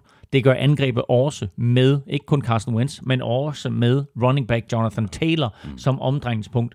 Uh, han uh, kan altså få et 5 yard løb til at se super godt ud, og så har han en evne til at få positive yards ud af virkelig elendige situationer. Og han har flere plays her, hvor han også viser den acceleration, han har, hvor man tænker, når nu bliver han stoppet, og så på en eller anden måde, mm. og igen havde været selvfølgelig en indflydelse, for det gør det super svært at takle spillere. Man har bare sådan nogle situationer, hvor han nærmest, du ved, ligesom, hvis man holder et stykke sæbe i hånden, altså smutter han sådan lige ud ja. af taklinger på de der 49ers-spillere. Så en stor kamp af, af Jonathan Taylor. Endnu en stor øh, kamp af, af Jonathan Taylor. Vi nominerede ham ja. jo til, til ugens spiller i sidste uge, så vidt jeg husker. Og så talte vi jo lidt om det her med pludselig at skulle øh, agere i modvind, øh, da vi talte om Patrick Mahomes og Chiefs. Øh, nu har 49ers tabt øh, fire kampe i træk. Og man kan næsten mærke, hvor rådvild øh, Kyle Shanahan er. Altså, det virker simpelthen dysfunktionelt og uden tro på, at man har de rigtige brækker og den rigtige opskrift. Og så hjælper det selvfølgelig heller ikke, at, at man er uden eksempelvis Trent Williams på den offensive linje. Man mangler George Kittle på, på, på angrebet. Øh, men det skal gode hold jo kunne agere i, mm. altså at være uden nøglespillere. Ja. Og det, og det kan de åbenlyst ikke. Nej, øh, det kan de ikke. Og øh, starte med en helt anden pointe. Prøv at tænke på, hvor vildt det er, at Chiefs og 49ers, som spillede Super Bowl for halvandet år siden, at de begge to øh, er helt ved siden af sig selv lige nu. Vi har talt meget om de her 49ers-skader, øh, men jeg synes ikke, at det er en undskyldning længere. Mm, øh, quarterback er en kæmpe udfordring mm, for dem, og jeg synes egentlig, jeg synes egentlig, at deres løbeangreb stadig skaber nogle vilde plays, øh, hvor altså, der, der, der bliver lavet nogle store huller. Øh, George Kittle kan jo være, være stolt over at have skabt den her National Titan Day, som vi har talt om et par gange, øh, som jo faktisk er blevet en ting nu. Øh, og i søndags var der rigtig mange Titans, der, der, der gjorde det godt, men altså, han måtte selv se til fra, fra sidelinjen. Hvis øh, Kyle Shanahan er træt af situationen med øh, Brandon Ayuk, øh, der kan man virkelig tale om et øh, dysfunktionelt forhold, øh, så kan han da glæde sig over rookie running back Elijah Mitchell, øh, der spillede en rigtig øh, flot kamp, især øh, rigtig flot øh, første halvleg, og på trods af alle øh, problemerne på angrebet, så fortsætter Debo Samuel med at producere uge efter uge. Men det er han så også øh, stort set den eneste, der gør. Det, jeg, jeg tror faktisk, han er den spiller, der kommer tættest på Davante Adams i forhold til antallet af bolde, der, der, der går igennem Debo Samuel. Ja. Der er stort set ikke andre på det angreb, som bolden bliver kastet til. Nej, han, øh, han, han, han gjorde det godt igen igen, øh, og virker også træfsikker selv øh, under sådan nogle vejrforhold som det her. Men der er nogle af de der plays, som Shanahan kører, som jeg bare elsker.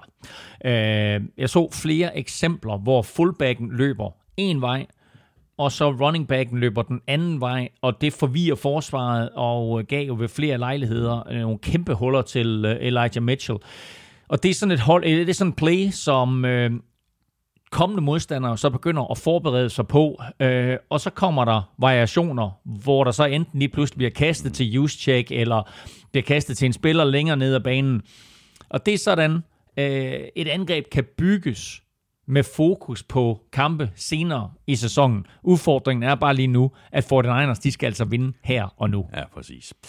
Vi kan lige runde den her kamp af med et øh, par spørgsmål her fra et par af vores lyttere. Øh, Jesper Brandstrup Andersen, øh, der øh, også skriver i sin mail, at han kommer fra Odense. Nu, øh, nu kan vi høre, hvorfor at han, øh, han skriver, at han kommer fra Odense. For Niners er NFL's svar på OB.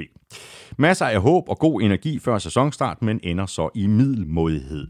Man drømmer sig tilbage til de gode gamle dage. Hvor lang snor har Shanahan tilbage? Og Christian Norbæk øh, supplerer. Er der stadig fuld tillid til Shanahan i 49ers? Udover Super Bowl-sæsonen er hans win-loss record jo nærmest pinlig. Jamen, jeg ved det ikke. Jeg, jeg, jeg, altså, jeg ved, du følger mere med øh, 49ers medier og Inside 49ers, end, end jeg gør. Så hvad er, hvad er stemningen i Santa Clara lige nu? Der er pres på. Der er pres på både Kyle Shanahan, øh, der er pres på hele organisationen. Øh, Lynch øh, stillede op til et interview her i, i sidste uge, øh, hvor spørgsmålet gik på, er der krise i 49ers? Og alene det faktum, at han stiller op til det interview og skal svare på et spørgsmål, mm. om der er krise, jamen så er der krise.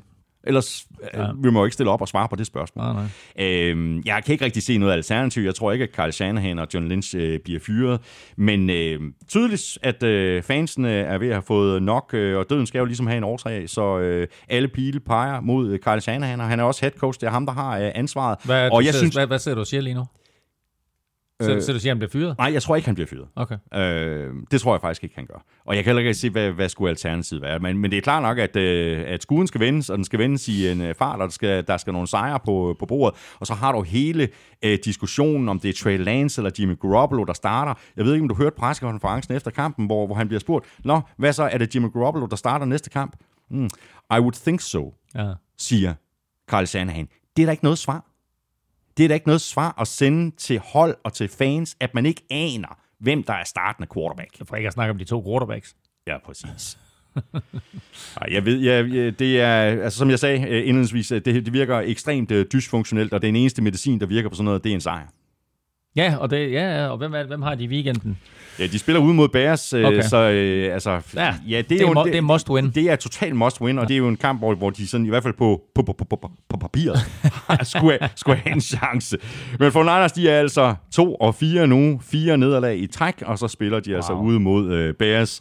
Colts, de er 3 og 4, og de får besøg af Titans. Så så mangler vi bare en, øh, en enkelt øh, kamp, nemlig kampen om førstepladsen i AFC North, og den øh, tilhører New Bengals, der satte Ravens på plads i fjerde kvartal på udebane, og endte med en øh, imponerende og noget overraskende stor sejr på øh, 41-17, og der var mange ting at tage fat i øh, her, Elming. Øh, alene det, at Bengals producerer over 500 yards på angrebet, 520 yards mod et forsvar, der for en uge siden fuldstændig satte en prop i Chargers angreb.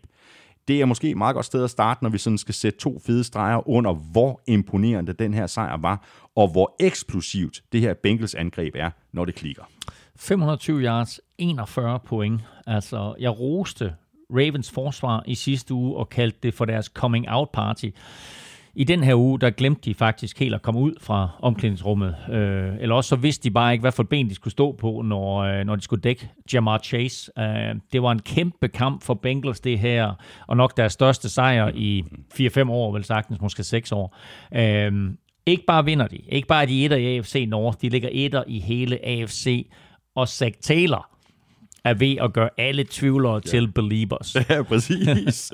og skal vi så ikke bare også blive enige om, at øh, det måske alligevel var fornuftigt nok, at Bengals har draftet Jamar Chase i stedet for en offensiv linjemand. Vi talte jo meget om det. Vi, vi, ville, have, vi ville begge to have taget en offensiv linjemand for at beskytte mm. Joe Burrow. Men, Ja. ja. øh, men det ser jo under alle omstændigheder ud til, at øh, Joe Burrow har det okay med at kaste bolden til Jamar Chase. Øh, 8 bolde for 201 yards og endnu et øh, langt touchdown. Han er jo for vild. Ja, det er, det er for vildt, og jeg må bare sige, at, at lige nu, der trækker jeg selvfølgelig alt, hvad jeg sagde om Bengals valg øh, af Chase over Sewell tilbage. Kemien mellem de her to tidligere holdkammerater fra, fra LSU, altså college-holdet LSU, øh, Joe Burrow og, og Jamar Chase, der den er jo helt vild. Øh, han har et langt touchdown i kampen her, hvor han bryder et par taklinger og så sprinter fra forsvaret. Men det er jo alle de andre plays, han laver, som er fede også. Altså fra kun at være en dyb trussel, så løber han jo mere eller mindre alle ruter øh, i bogen nu. Vi mangler stadigvæk at se ham i sådan nogle korte krydsningsruter, men det er måske mere slot receiver, der skal løbe det. Altså de der første downs, han skaffer, og de catches, han laver, øh, det, det, det er uvurderligt, mm. og den kemi, der er mellem de der ja. to der, den er altså god. Hvis vi skulle lave draften igen lige nu, hvem vil du så tage dig? Jeg giver dig lige min, jamen, jeg giver dig lige min her, fordi jeg, jeg tror, hvis draften bliver gentaget lige nu, mm. så vil den hedde Mac Jones 1'er, Jamar Chase 2'er, Kyle Pitts 3'er, og så måske JC Horn 4. Altså, det, jeg ved godt, det, det, det er et tænkt eksempel, men det er bare lige for at sige, hvor det er, vi, ja, hvor det er rigtigt nok i forhold, til, ja, i forhold til hvilke spillere, der har gjort det bedste Præcis. indtil nu. Ja, ja. Jeg tror stadigvæk, der er blevet taget flere quarterbacks i top 5. Nå, nej, altså hvis du ser på, hvordan de har spillet indtil nu, ikke? Jo, jo. Når, når, når, vi har, når, når, når vi har det sample size, vi har nu, og vi har set, hvordan Justin mm. Fields spiller, mm. vi har set, mm. hvordan Zach Wilson spiller, vi har ikke set Trey Lance levere nej, på noget nej, niveau, nej. Øh, så vil jeg sige, altså, øh, altså okay, uh, Trevor Lawrence er selvfølgelig stadigvæk Trevor Lawrence, og der er en enorm upside ved Trevor Lawrence, mm. så det kan godt være, at han stadigvæk blevet taget etter. Men altså sådan ud fra det, vi har set lige nu, ikke? Så, øh, så synes jeg, at Jamar Chase han, han er helt deroppe. Ja, men det er han også. Og så bliver vi også nødt til lige at nævne en anden spiller, uh, Elming uh, CJ uh, Hushamama. Uh, Us Usoma. Oh, Hushamama. Det er også en tidligere Bengals-spiller. Det er det nemlig. Ja. To lange touchdowns på 32 og øh, 55 yards. Øh, og sådan kan man jo også fejre National Titans Day. Det er meget sjovt. Ja, det kan man nemlig. Nå jamen, de havde jo TJ Husman Sarter. Nu har de fået CJ Usama, ikke? Og ja. han bliver jo kaldt TJ Hushamama. Ja, det, vi har TJ Hushamama, det er sjovt det der. Nå, to lange touchdowns, som du siger. Øh, og ja, han var en af mange Titans, der gjorde det godt i søndags, men han har også haft flere gode kampe mm. i år. Og han udnytter altså den plads, der kommer øh, på baggrund af Chase og T. Higgins øh, og så videre. Øh, når der er så meget fokus på dem, jamen, så vil der blive plads mm. til øh, en, en fyr som Osama eller Hushamama, præcis som vi talte om med, med Zach Ertz øh, tidligere. Øh, Joe Mixon skaber også noget plads. Øh, han har altså også en, en, en god kamp, øh, Joe Mixon her. Øh, og jeg synes bare, Joe Burrow som et får en kæmpe sejr. To sender Bengals til toppen, og tre jo øh, vinder ugen spiller mm. i NFL-showet. Mm. Altså, ja, bedre bliver det ikke. Altså, prøv at høre, han var sidste års første draft pick, ikke? Ja. Og Bengals fans havde så store forhåbninger til ham. Ryger han ud med en skade, nu er han tilbage. Bekymringer i preseason, oh, hvor meget er han, og han udtalte selv, om jeg er lidt i tvivl om, om hvad mit niveau er. Jeg synes ikke, jeg har den helt, helt samme sæt på bolden og så videre, ikke? Damn boy, ikke? Det har, fører Bengals AFC. Ja, ja, det er crazy. Og så er det selvfølgelig lidt svært at, øh, eller åndssvagt at dømme Ravens ude, bare fordi de ender med at tabe den her kamp. Men øh, de gjorde heller ikke øh, livet lettere for sig selv på angrebet, hvor de øh, meget tit endte i tredje down og lang, hvor øh, Lamar Jackson så skulle forsøge at finde på et eller andet, der kunne flytte kæderne. Mm. Øh, løbespillet med Le'Veon Bell og Devonta Freeman i spidsen fungerede heller ikke optimalt. Nej, det gjorde det ikke. Jeg synes måske, de savnede Latavius Murray en lille bitte smule, men altså, vi må også bare rose Bengals defense, og især deres defensive line, for at være rigtig god i den her kamp, men også bare være rigtig god hele året. Øh, DJ Reader, som kom til dem sidste år, men sad ude det meste af sæsonen, og så Trey Hendrickson, som vi var lidt i tvivl om. Hmm. Altså, de har bare begge to viser at være kæmpe tilføjelser til det her Bengals-mandskab, som ikke tillod Ravens løbeangreb ret mange store spil, og faktisk det meste af kampen havde styr på Lamar Jackson. Han havde et par løb hister her, som skaffede første downs, og det er det, der sker, når man spiller mod Lamar Jackson, men de fik altså også fat i ham et hav af gangen. Ravens, de er 5 og 2. De er gået på deres uh, bye week. Bengals, de er også 5 og 2, og de spiller ude mod Jets. Og det var det. Det var øh, syvende spillerunde. Lige om lidt, der skal vi omkring både Otterquizzen og Tips 12. Vi skal have sat vores øh, picks til 8. spillerunde. Og så skal vi også omkring øh, quizzerne og have nogle øh, rigtige svar i dem forhåbentlig. Lige her nu, der er det dig og dit øh, momentometer, Elming. Er der sket noget i øh, top 3, og hvem har det svært nede i bunden? Der er ikke sket noget i top 3. Cardinals vandt, de ligger øverst. Cowboys sad over, de ligger stadigvæk toer. Og Rams vandt, så de ligger treer. Øh, bunden, altså jeg har jo virkelig, virkelig lyst til at flytte Jets ned. Øh, de 3-4 nederste, de fem nederste tabte alle sammen. Så det er jo svært øh, at, at give de fire nederste et, et, en tak opad for at sætte Jets nederst. Men det kan godt være, at jeg gør det. Mm. Og øh, du kan læse hele Elmings momentometer, når det kommer op, og det gør det selvfølgelig på øh, gulklud.dk. Vi skal have quizzen! Åh. Oh. Det er tid til quiz, quiz, quiz. Ja, nu skal vi så øh, forsøge at øh, få et par svar her i quizzerne, og øh, quizzerne præsenteres jo i samarbejde med Bagsværle Chris. La quiz. Ulala. Er det mig, der, øh, der svarer først? Det må du gerne. Jeg tror Øh, faktisk, jeg har et godt bud. Jamen, det er godt. Den, den svære. Ja. Du, du bag om den svære, og den. Yes. svære var, øh, hvilken quarterback er den eneste quarterback, som er draftet før 1983, der har kastet over 300 touchdowns? Ja. Jeg tror, der er gået, øh, jeg tror, der er gået lilla quiz i den her, øh, Elming. Men jeg har, nu, jeg har skrevet nogle navne ned. Øh, Roger Staubach, Terry Bradshaw Ken Stabler øh, skrev jeg ned, efter jeg skrev det første navn ned. Mm. Og jeg tror ikke, det er de der tre. Det er virkelig gode navne, vil jeg lige sige. Jeg, en- altså, jeg Ja, mener det helt ja, seriøst. ja, Ja, ja, Det er ja. rigtig gode navne. Ja, men jeg tror, det er en uh, tidligere Vikings quarterback. Det er et godt bud. Øh, Fran Tarkenton, Frank Tarkenton. Det er, som jeg, kylede en hulens masse TD's. jeg er meget imponeret over, at du hiver Frank Tarkenton op fra et eller andet sted nede i de mentale gemmer. Fordi det er fuldstændig rigtigt. Han spillede fra 1961 til 1978, så altså halv om halv i det gamle NFL og halv om halv i det nye mm. øh, NFL. Øhm, var også Vikings første Super Bowl quarterback, øh, uden at han nogensinde vandt det. Men han kastede 342 touchdowns, ja. som er 11. flest mm. nogensinde. Og altså den eneste quarterback på listen her, som ikke er draftet fra 1983 og frem efter. De to quarterbacks, der draftede fra 1983 og frem efter, er selvfølgelig Dan Marino og John Elway. Øh, Dan Marino ligger på 420. Han er nummer 7 nu. Mm. Overhalet af både Phil Rivers, Aaron Rodgers, Brett Favre, Peyton Manning, Drew Brees og selvfølgelig Tom Brady. Den anden, John Elway, vender vi tilbage til lige om lidt. Men prøv at tænke på den præstation og kaste så mange touchdowns dengang, På det tidspunkt. hvor reglerne var helt, helt anderledes. Helt og hvor anderledes, receiverne ja. havde meget vanskeligere vilkår. det, det, den statistik, som Dan Marino har, der er allermest imponerende, det er, at han kastede 48 touchdowns i 1984. 48 touchdowns, inklusiv slutspil 55 Helt touchdowns. crazy, helt At crazy. han gjorde det i 1984. Ja. Det er en fuldstændig vanvittig statistik. Fuldstændig. Den er selvfølgelig blevet overgået siden, men det er en helt anden liga, det er mm. helt, helt andre regler. Mm. Øhm, fire quarterbacks har kastet over 500. Det er Brett Favre med 508, det er Peyton Manning med 539, det er Drew Brees med 571, og så er det Tom Brady med 602. Her er grunden til, at vi vender tilbage til John Elway nu. Fordi John Elway, en af de største quarterbacks i NFL's historie, kendt som raketarmen, første quarterback i fem Super Bowls, tabte de tre, vandt de to, blev kåret til MVP i sin sidste Super Bowl. Tom Brady har lige kastet sit touchdown nummer 600. John Elway endte på præcis 300 touchdowns i sin karriere. Brady har lige dobbelt så mange. Det er Det crazy. er helt Det er crazy. Helt, det er helt vildt. Godt, jamen den slap jeg heldigt fra, øh, Godt gået. den her quiz. Ja. Øhm, så er der så øh, det quizzen fra, fra Armstrong. Øhm, Jeg har, hvilken- tre, jeg har tre bud. Det er godt, for vi skal have tre. Ja. Jeg er i tvivl skal vi lige gentage spørgsmålet? Ja, kom med det. Øhm, hvilken running back har siden Der, der bliver 1970 sagt hvilken. Der bliver ikke sagt hvilke. Kastet flest touchdowns? Og så siger jeg, og så vil jeg gerne have en top 3. Okay, jeg siger nummer et er LaDainian Tomlinson. Det er nummer to. Shit. Nå.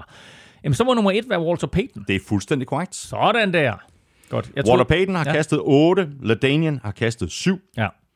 Og så mangler vi øh, Jamen, så en kommer, mere. Jeg kommer med et vildt bud. Jeg siger Jerome Bettis. Mm, det er også et vildt bud. Men det er et frisk bud.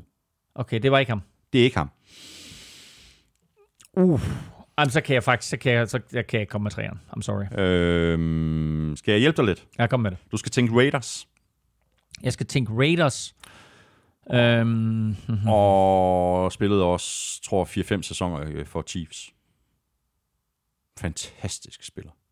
okay, nu den, den skal jeg lige, den skal jeg lige. Nå, okay, Marcus Allen. Præcis. Han kastede 6. Okay. Godt gået. Ja, tak. Godt gået. Okay. Og jeg var faktisk ikke klar over, at han havde den evne også, Marcus Allen. Ja. Nå, jamen det var da tæt på, var det ikke det? Det var det sad de skab. Åh, oh, nå, det er godt.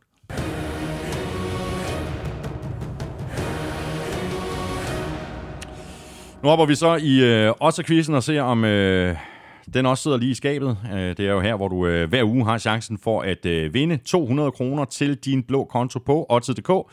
Og det har du, hvis du øh, rammer plet på de udsagn i Odds-quizzen, som ender med at holde stik. I denne uge var det udsagn 4, 5 og 6, der gik hjem. Den kombination var der så desværre ikke nogen, der havde, så bedre held fra i morgen onsdag, hvor vi lægger en ny odds op på vores øh, Facebook-side, og så har du indtil klokken 19, eller er det klokken 18, må det så være. Vi går øh, væk fra sommertid, ikke? I den her weekend. Åh, men det er så øh, på, jo, på søndag. Jo, det er klokken. Ja. Jo, det er der Så kampstart der, der 18. er deadline klokken 18, Correct, og Mondo. ikke klokken 19. Øh, det er altså, du skal nå at svare inden klokken 18 på, øh, på, på søndag. Og hvis du rammer plet, jamen, så har du altså givet dig selv chancen for at vinde 200 kroner til Odset.dk. Der er kun øh, tre krav for at være med i den her lille leg. Du skal være mindst 18 år, du skal bo i Danmark, og så skal du have en blå konto hos Odset, og det skal du simpelthen for at kunne modtage din præmie, hvis du vinder. Og øh, det er altså inden kl. 18 på søndag, at øh, du skal nå at øh, give dit svar, hvis du vil have chancen for at øh, vinde. Og øhm, nu skal vi så have fat i øh, Tips 12-kupongen. Øh, det er jo den her gode øh, gammeldags øh, kupon, hvor der er mulighed for at notere et kryds eller to ud for kampene, og øh, kupongen ligger på tips.dk under Tips 12 søndag. Og der var jo ikke nogen øh, kampe, der gik i overtime i den her uge, og derfor var der faktisk også en del, der ramte øh, fuldstændig plet på de 12 kampe. Der var øh, 35 rækker med 12 rigtige. Det giver hver spiller 2.857 kroner. 330 havde 11 rigtige, de får hver 52 kroner.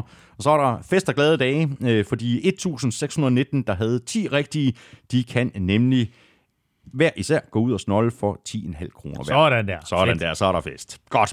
Og den øh, nye Tips 12 kupon, den er allerede live på tips.dk under Tips 12 søndag. Der er 100.000 kroner i første præmiepuljen, som altså deles mellem de tipper, som har 12 rigtige, og der er også præmier til 11 og 10 rigtige.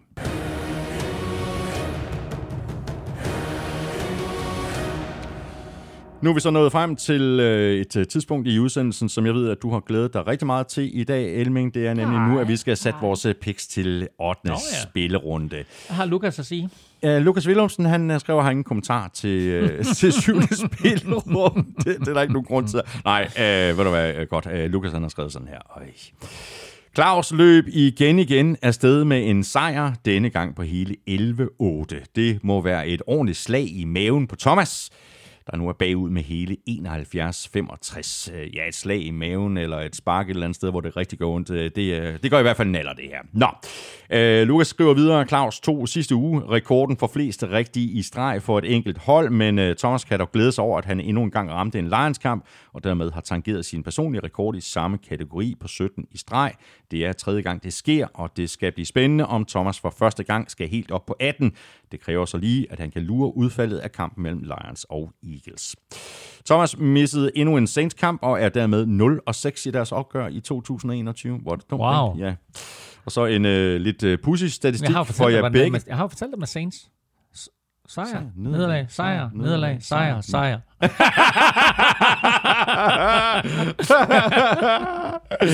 Nå, jeg skal lige blive færdig med det her, uh, Lukas her. Han nævner en, det er åndssvagt. Uh, en pussy statistik for jer begge i Steelers kampe denne sæson. Når de ikke spiller kl. 19, er I begge 2 og 0. Og når de spiller kl. 19, så er I begge 0 og 4. Wow. Steelers spiller denne uge mod Browns kl. 19. Sådan. Sådan, så er der pres på. Nå, så skal vi til det. Spil runde 8. Ja. To hold er på bye week. Ravens og Raiders. Kun to hold. Damn, Ja, okay. ja, sådan er det. Men vi tager kampene fra en, øh, en ende af. Og vi ligger selvfølgelig ud med Thursday Night-kampen Cardinals Packers. Jeg siger Cardinals. Jeg har også Cardinals. Jets Bengals. Bengals. Bengals. Nej, nej, men jeg skulle bare lige... Jeg skulle Du tøvede lige lidt. Nej, jeg gør jo ikke med vilje. Colts Titans. Så tager der Colts. Jeg tager Titans. Colts. Ja. Texans Rams. Rams. Rams. Browns Steelers. Browns. Jeg har også Browns. Lions Eagles. Lions. Lions. Spændende. Bears 49ers. Lortekamp. 49ers. Okay, så tager jeg Bears, fordi så kan jeg, så kan jeg glæde mig øh, Over et eller andet. Ja, over et eller andet, i det mindste. Hvis, øh, jeg hæber selvfølgelig helt vildt meget på Nej, men jeg tager Bears. Øh, Ja. Jeg synes, det er så dysfunktionelt i øjeblikket. Så jeg tager Bears. Falcons Panthers. Falcons. Jeg har også Falcons. Bills Dolphins. Bills. Bills. Chargers Patriots. Interesting. Chargers. Jeg har Chargers på hjemmebane. Seahawks, Jaguars. Det er ikke specielt kønt, det der foregår i Seattle i øjeblikket uden Russell Wilson, men jeg tager altså Seahawks på hjemmebane. Seahawks. Du har også Seahawks. Broncos, Washington. Broncos. Washington. Okay. Saints, Buccaneers, Bucks. Bucks. Vikings, Cowboys. Cowboys. Vikings. Så mangler bare en enkelt kamp. Chiefs, Giants, Chiefs. Giants. Wow! Du tager Giants på udebane. Jeg overvejer det meget frem og tilbage. Og det er en katastrofe for Giants selvfølgelig, at de er uden Saquon Barkley. Um, men, øh, men jeg tror, Giants vinder. Hold nu op. Jeg er tilbage i det her spil. Det er du. Det er dig. de to sidste kampe, dem, altså Cowboys over Vikings og Chiefs, Ej, Chiefs er, over Giants. det er tæt. Det er Ja, ja, tæt. ja, ja. Ah, Chiefs, de skal jo bare vinde den der kamp, ellers så er der nærmest lukket og slukket. Nå, godt. Øh, jeg krydser fingre for mig selv. Øh, tak for det, Elming. Fornøjelse som øh, altid. Bestemt. Og vi er øh, tilbage igen i næste uge til sædvanlig tid. Tak fordi du lyttede med. Hvis du synes om det, vi laver, og godt kunne tænke dig, at vi bliver ved med at gøre det, så kunne du måske overveje at støtte os med et valgfrit beløb på tier.dk. Du kan også trykke på linket øverst på nflsød.dk. Det ligger lige ved siden af linket til shoppen, hvor du kan købe lidt af vores merchandise. Gode anmeldelser, især dem med fem stjerner, hjælper os også, så hvis du endnu ikke har givet sådan en, så er det også en mulighed, for eksempel i øh, Apple Podcast. Følg Elming på Twitter på snablag NFLming. Mig kan du følge på snablag Thomas Kvartrup. Du kan også følge showet, og det kan du på både Twitter, Facebook og Instagram. Der kan du række ud efter os, kommentere, stille spørgsmål, og det kan du også på mail. Husk også at støtte vores øh, gode venner og samarbejdspartnere. De støtter nemlig os, og det gælder selvfølgelig både Tafel og Odset fra Danske Licensspil. Og i forhold til Odset, Husk, at man skal være minimum 18 år og spille med omtanke. Har du brug for hjælp til spilafhængighed, så kontakt Spillemyndighedens hjælpelinje Stop Spillet eller udluk dig via Rufus. Regler og vilkår gælder. Det var alt for nu. Tak for i dag. NFL-showet er produceret af Kvartrup Media, der også producerer Born Unplugged og PL-showet. Drengene på PL giver den gas med alt om Premier League hver eneste mandag. Lars Trier Mogensen og jeg går dansk politik igennem med tætte kamp hver fredag.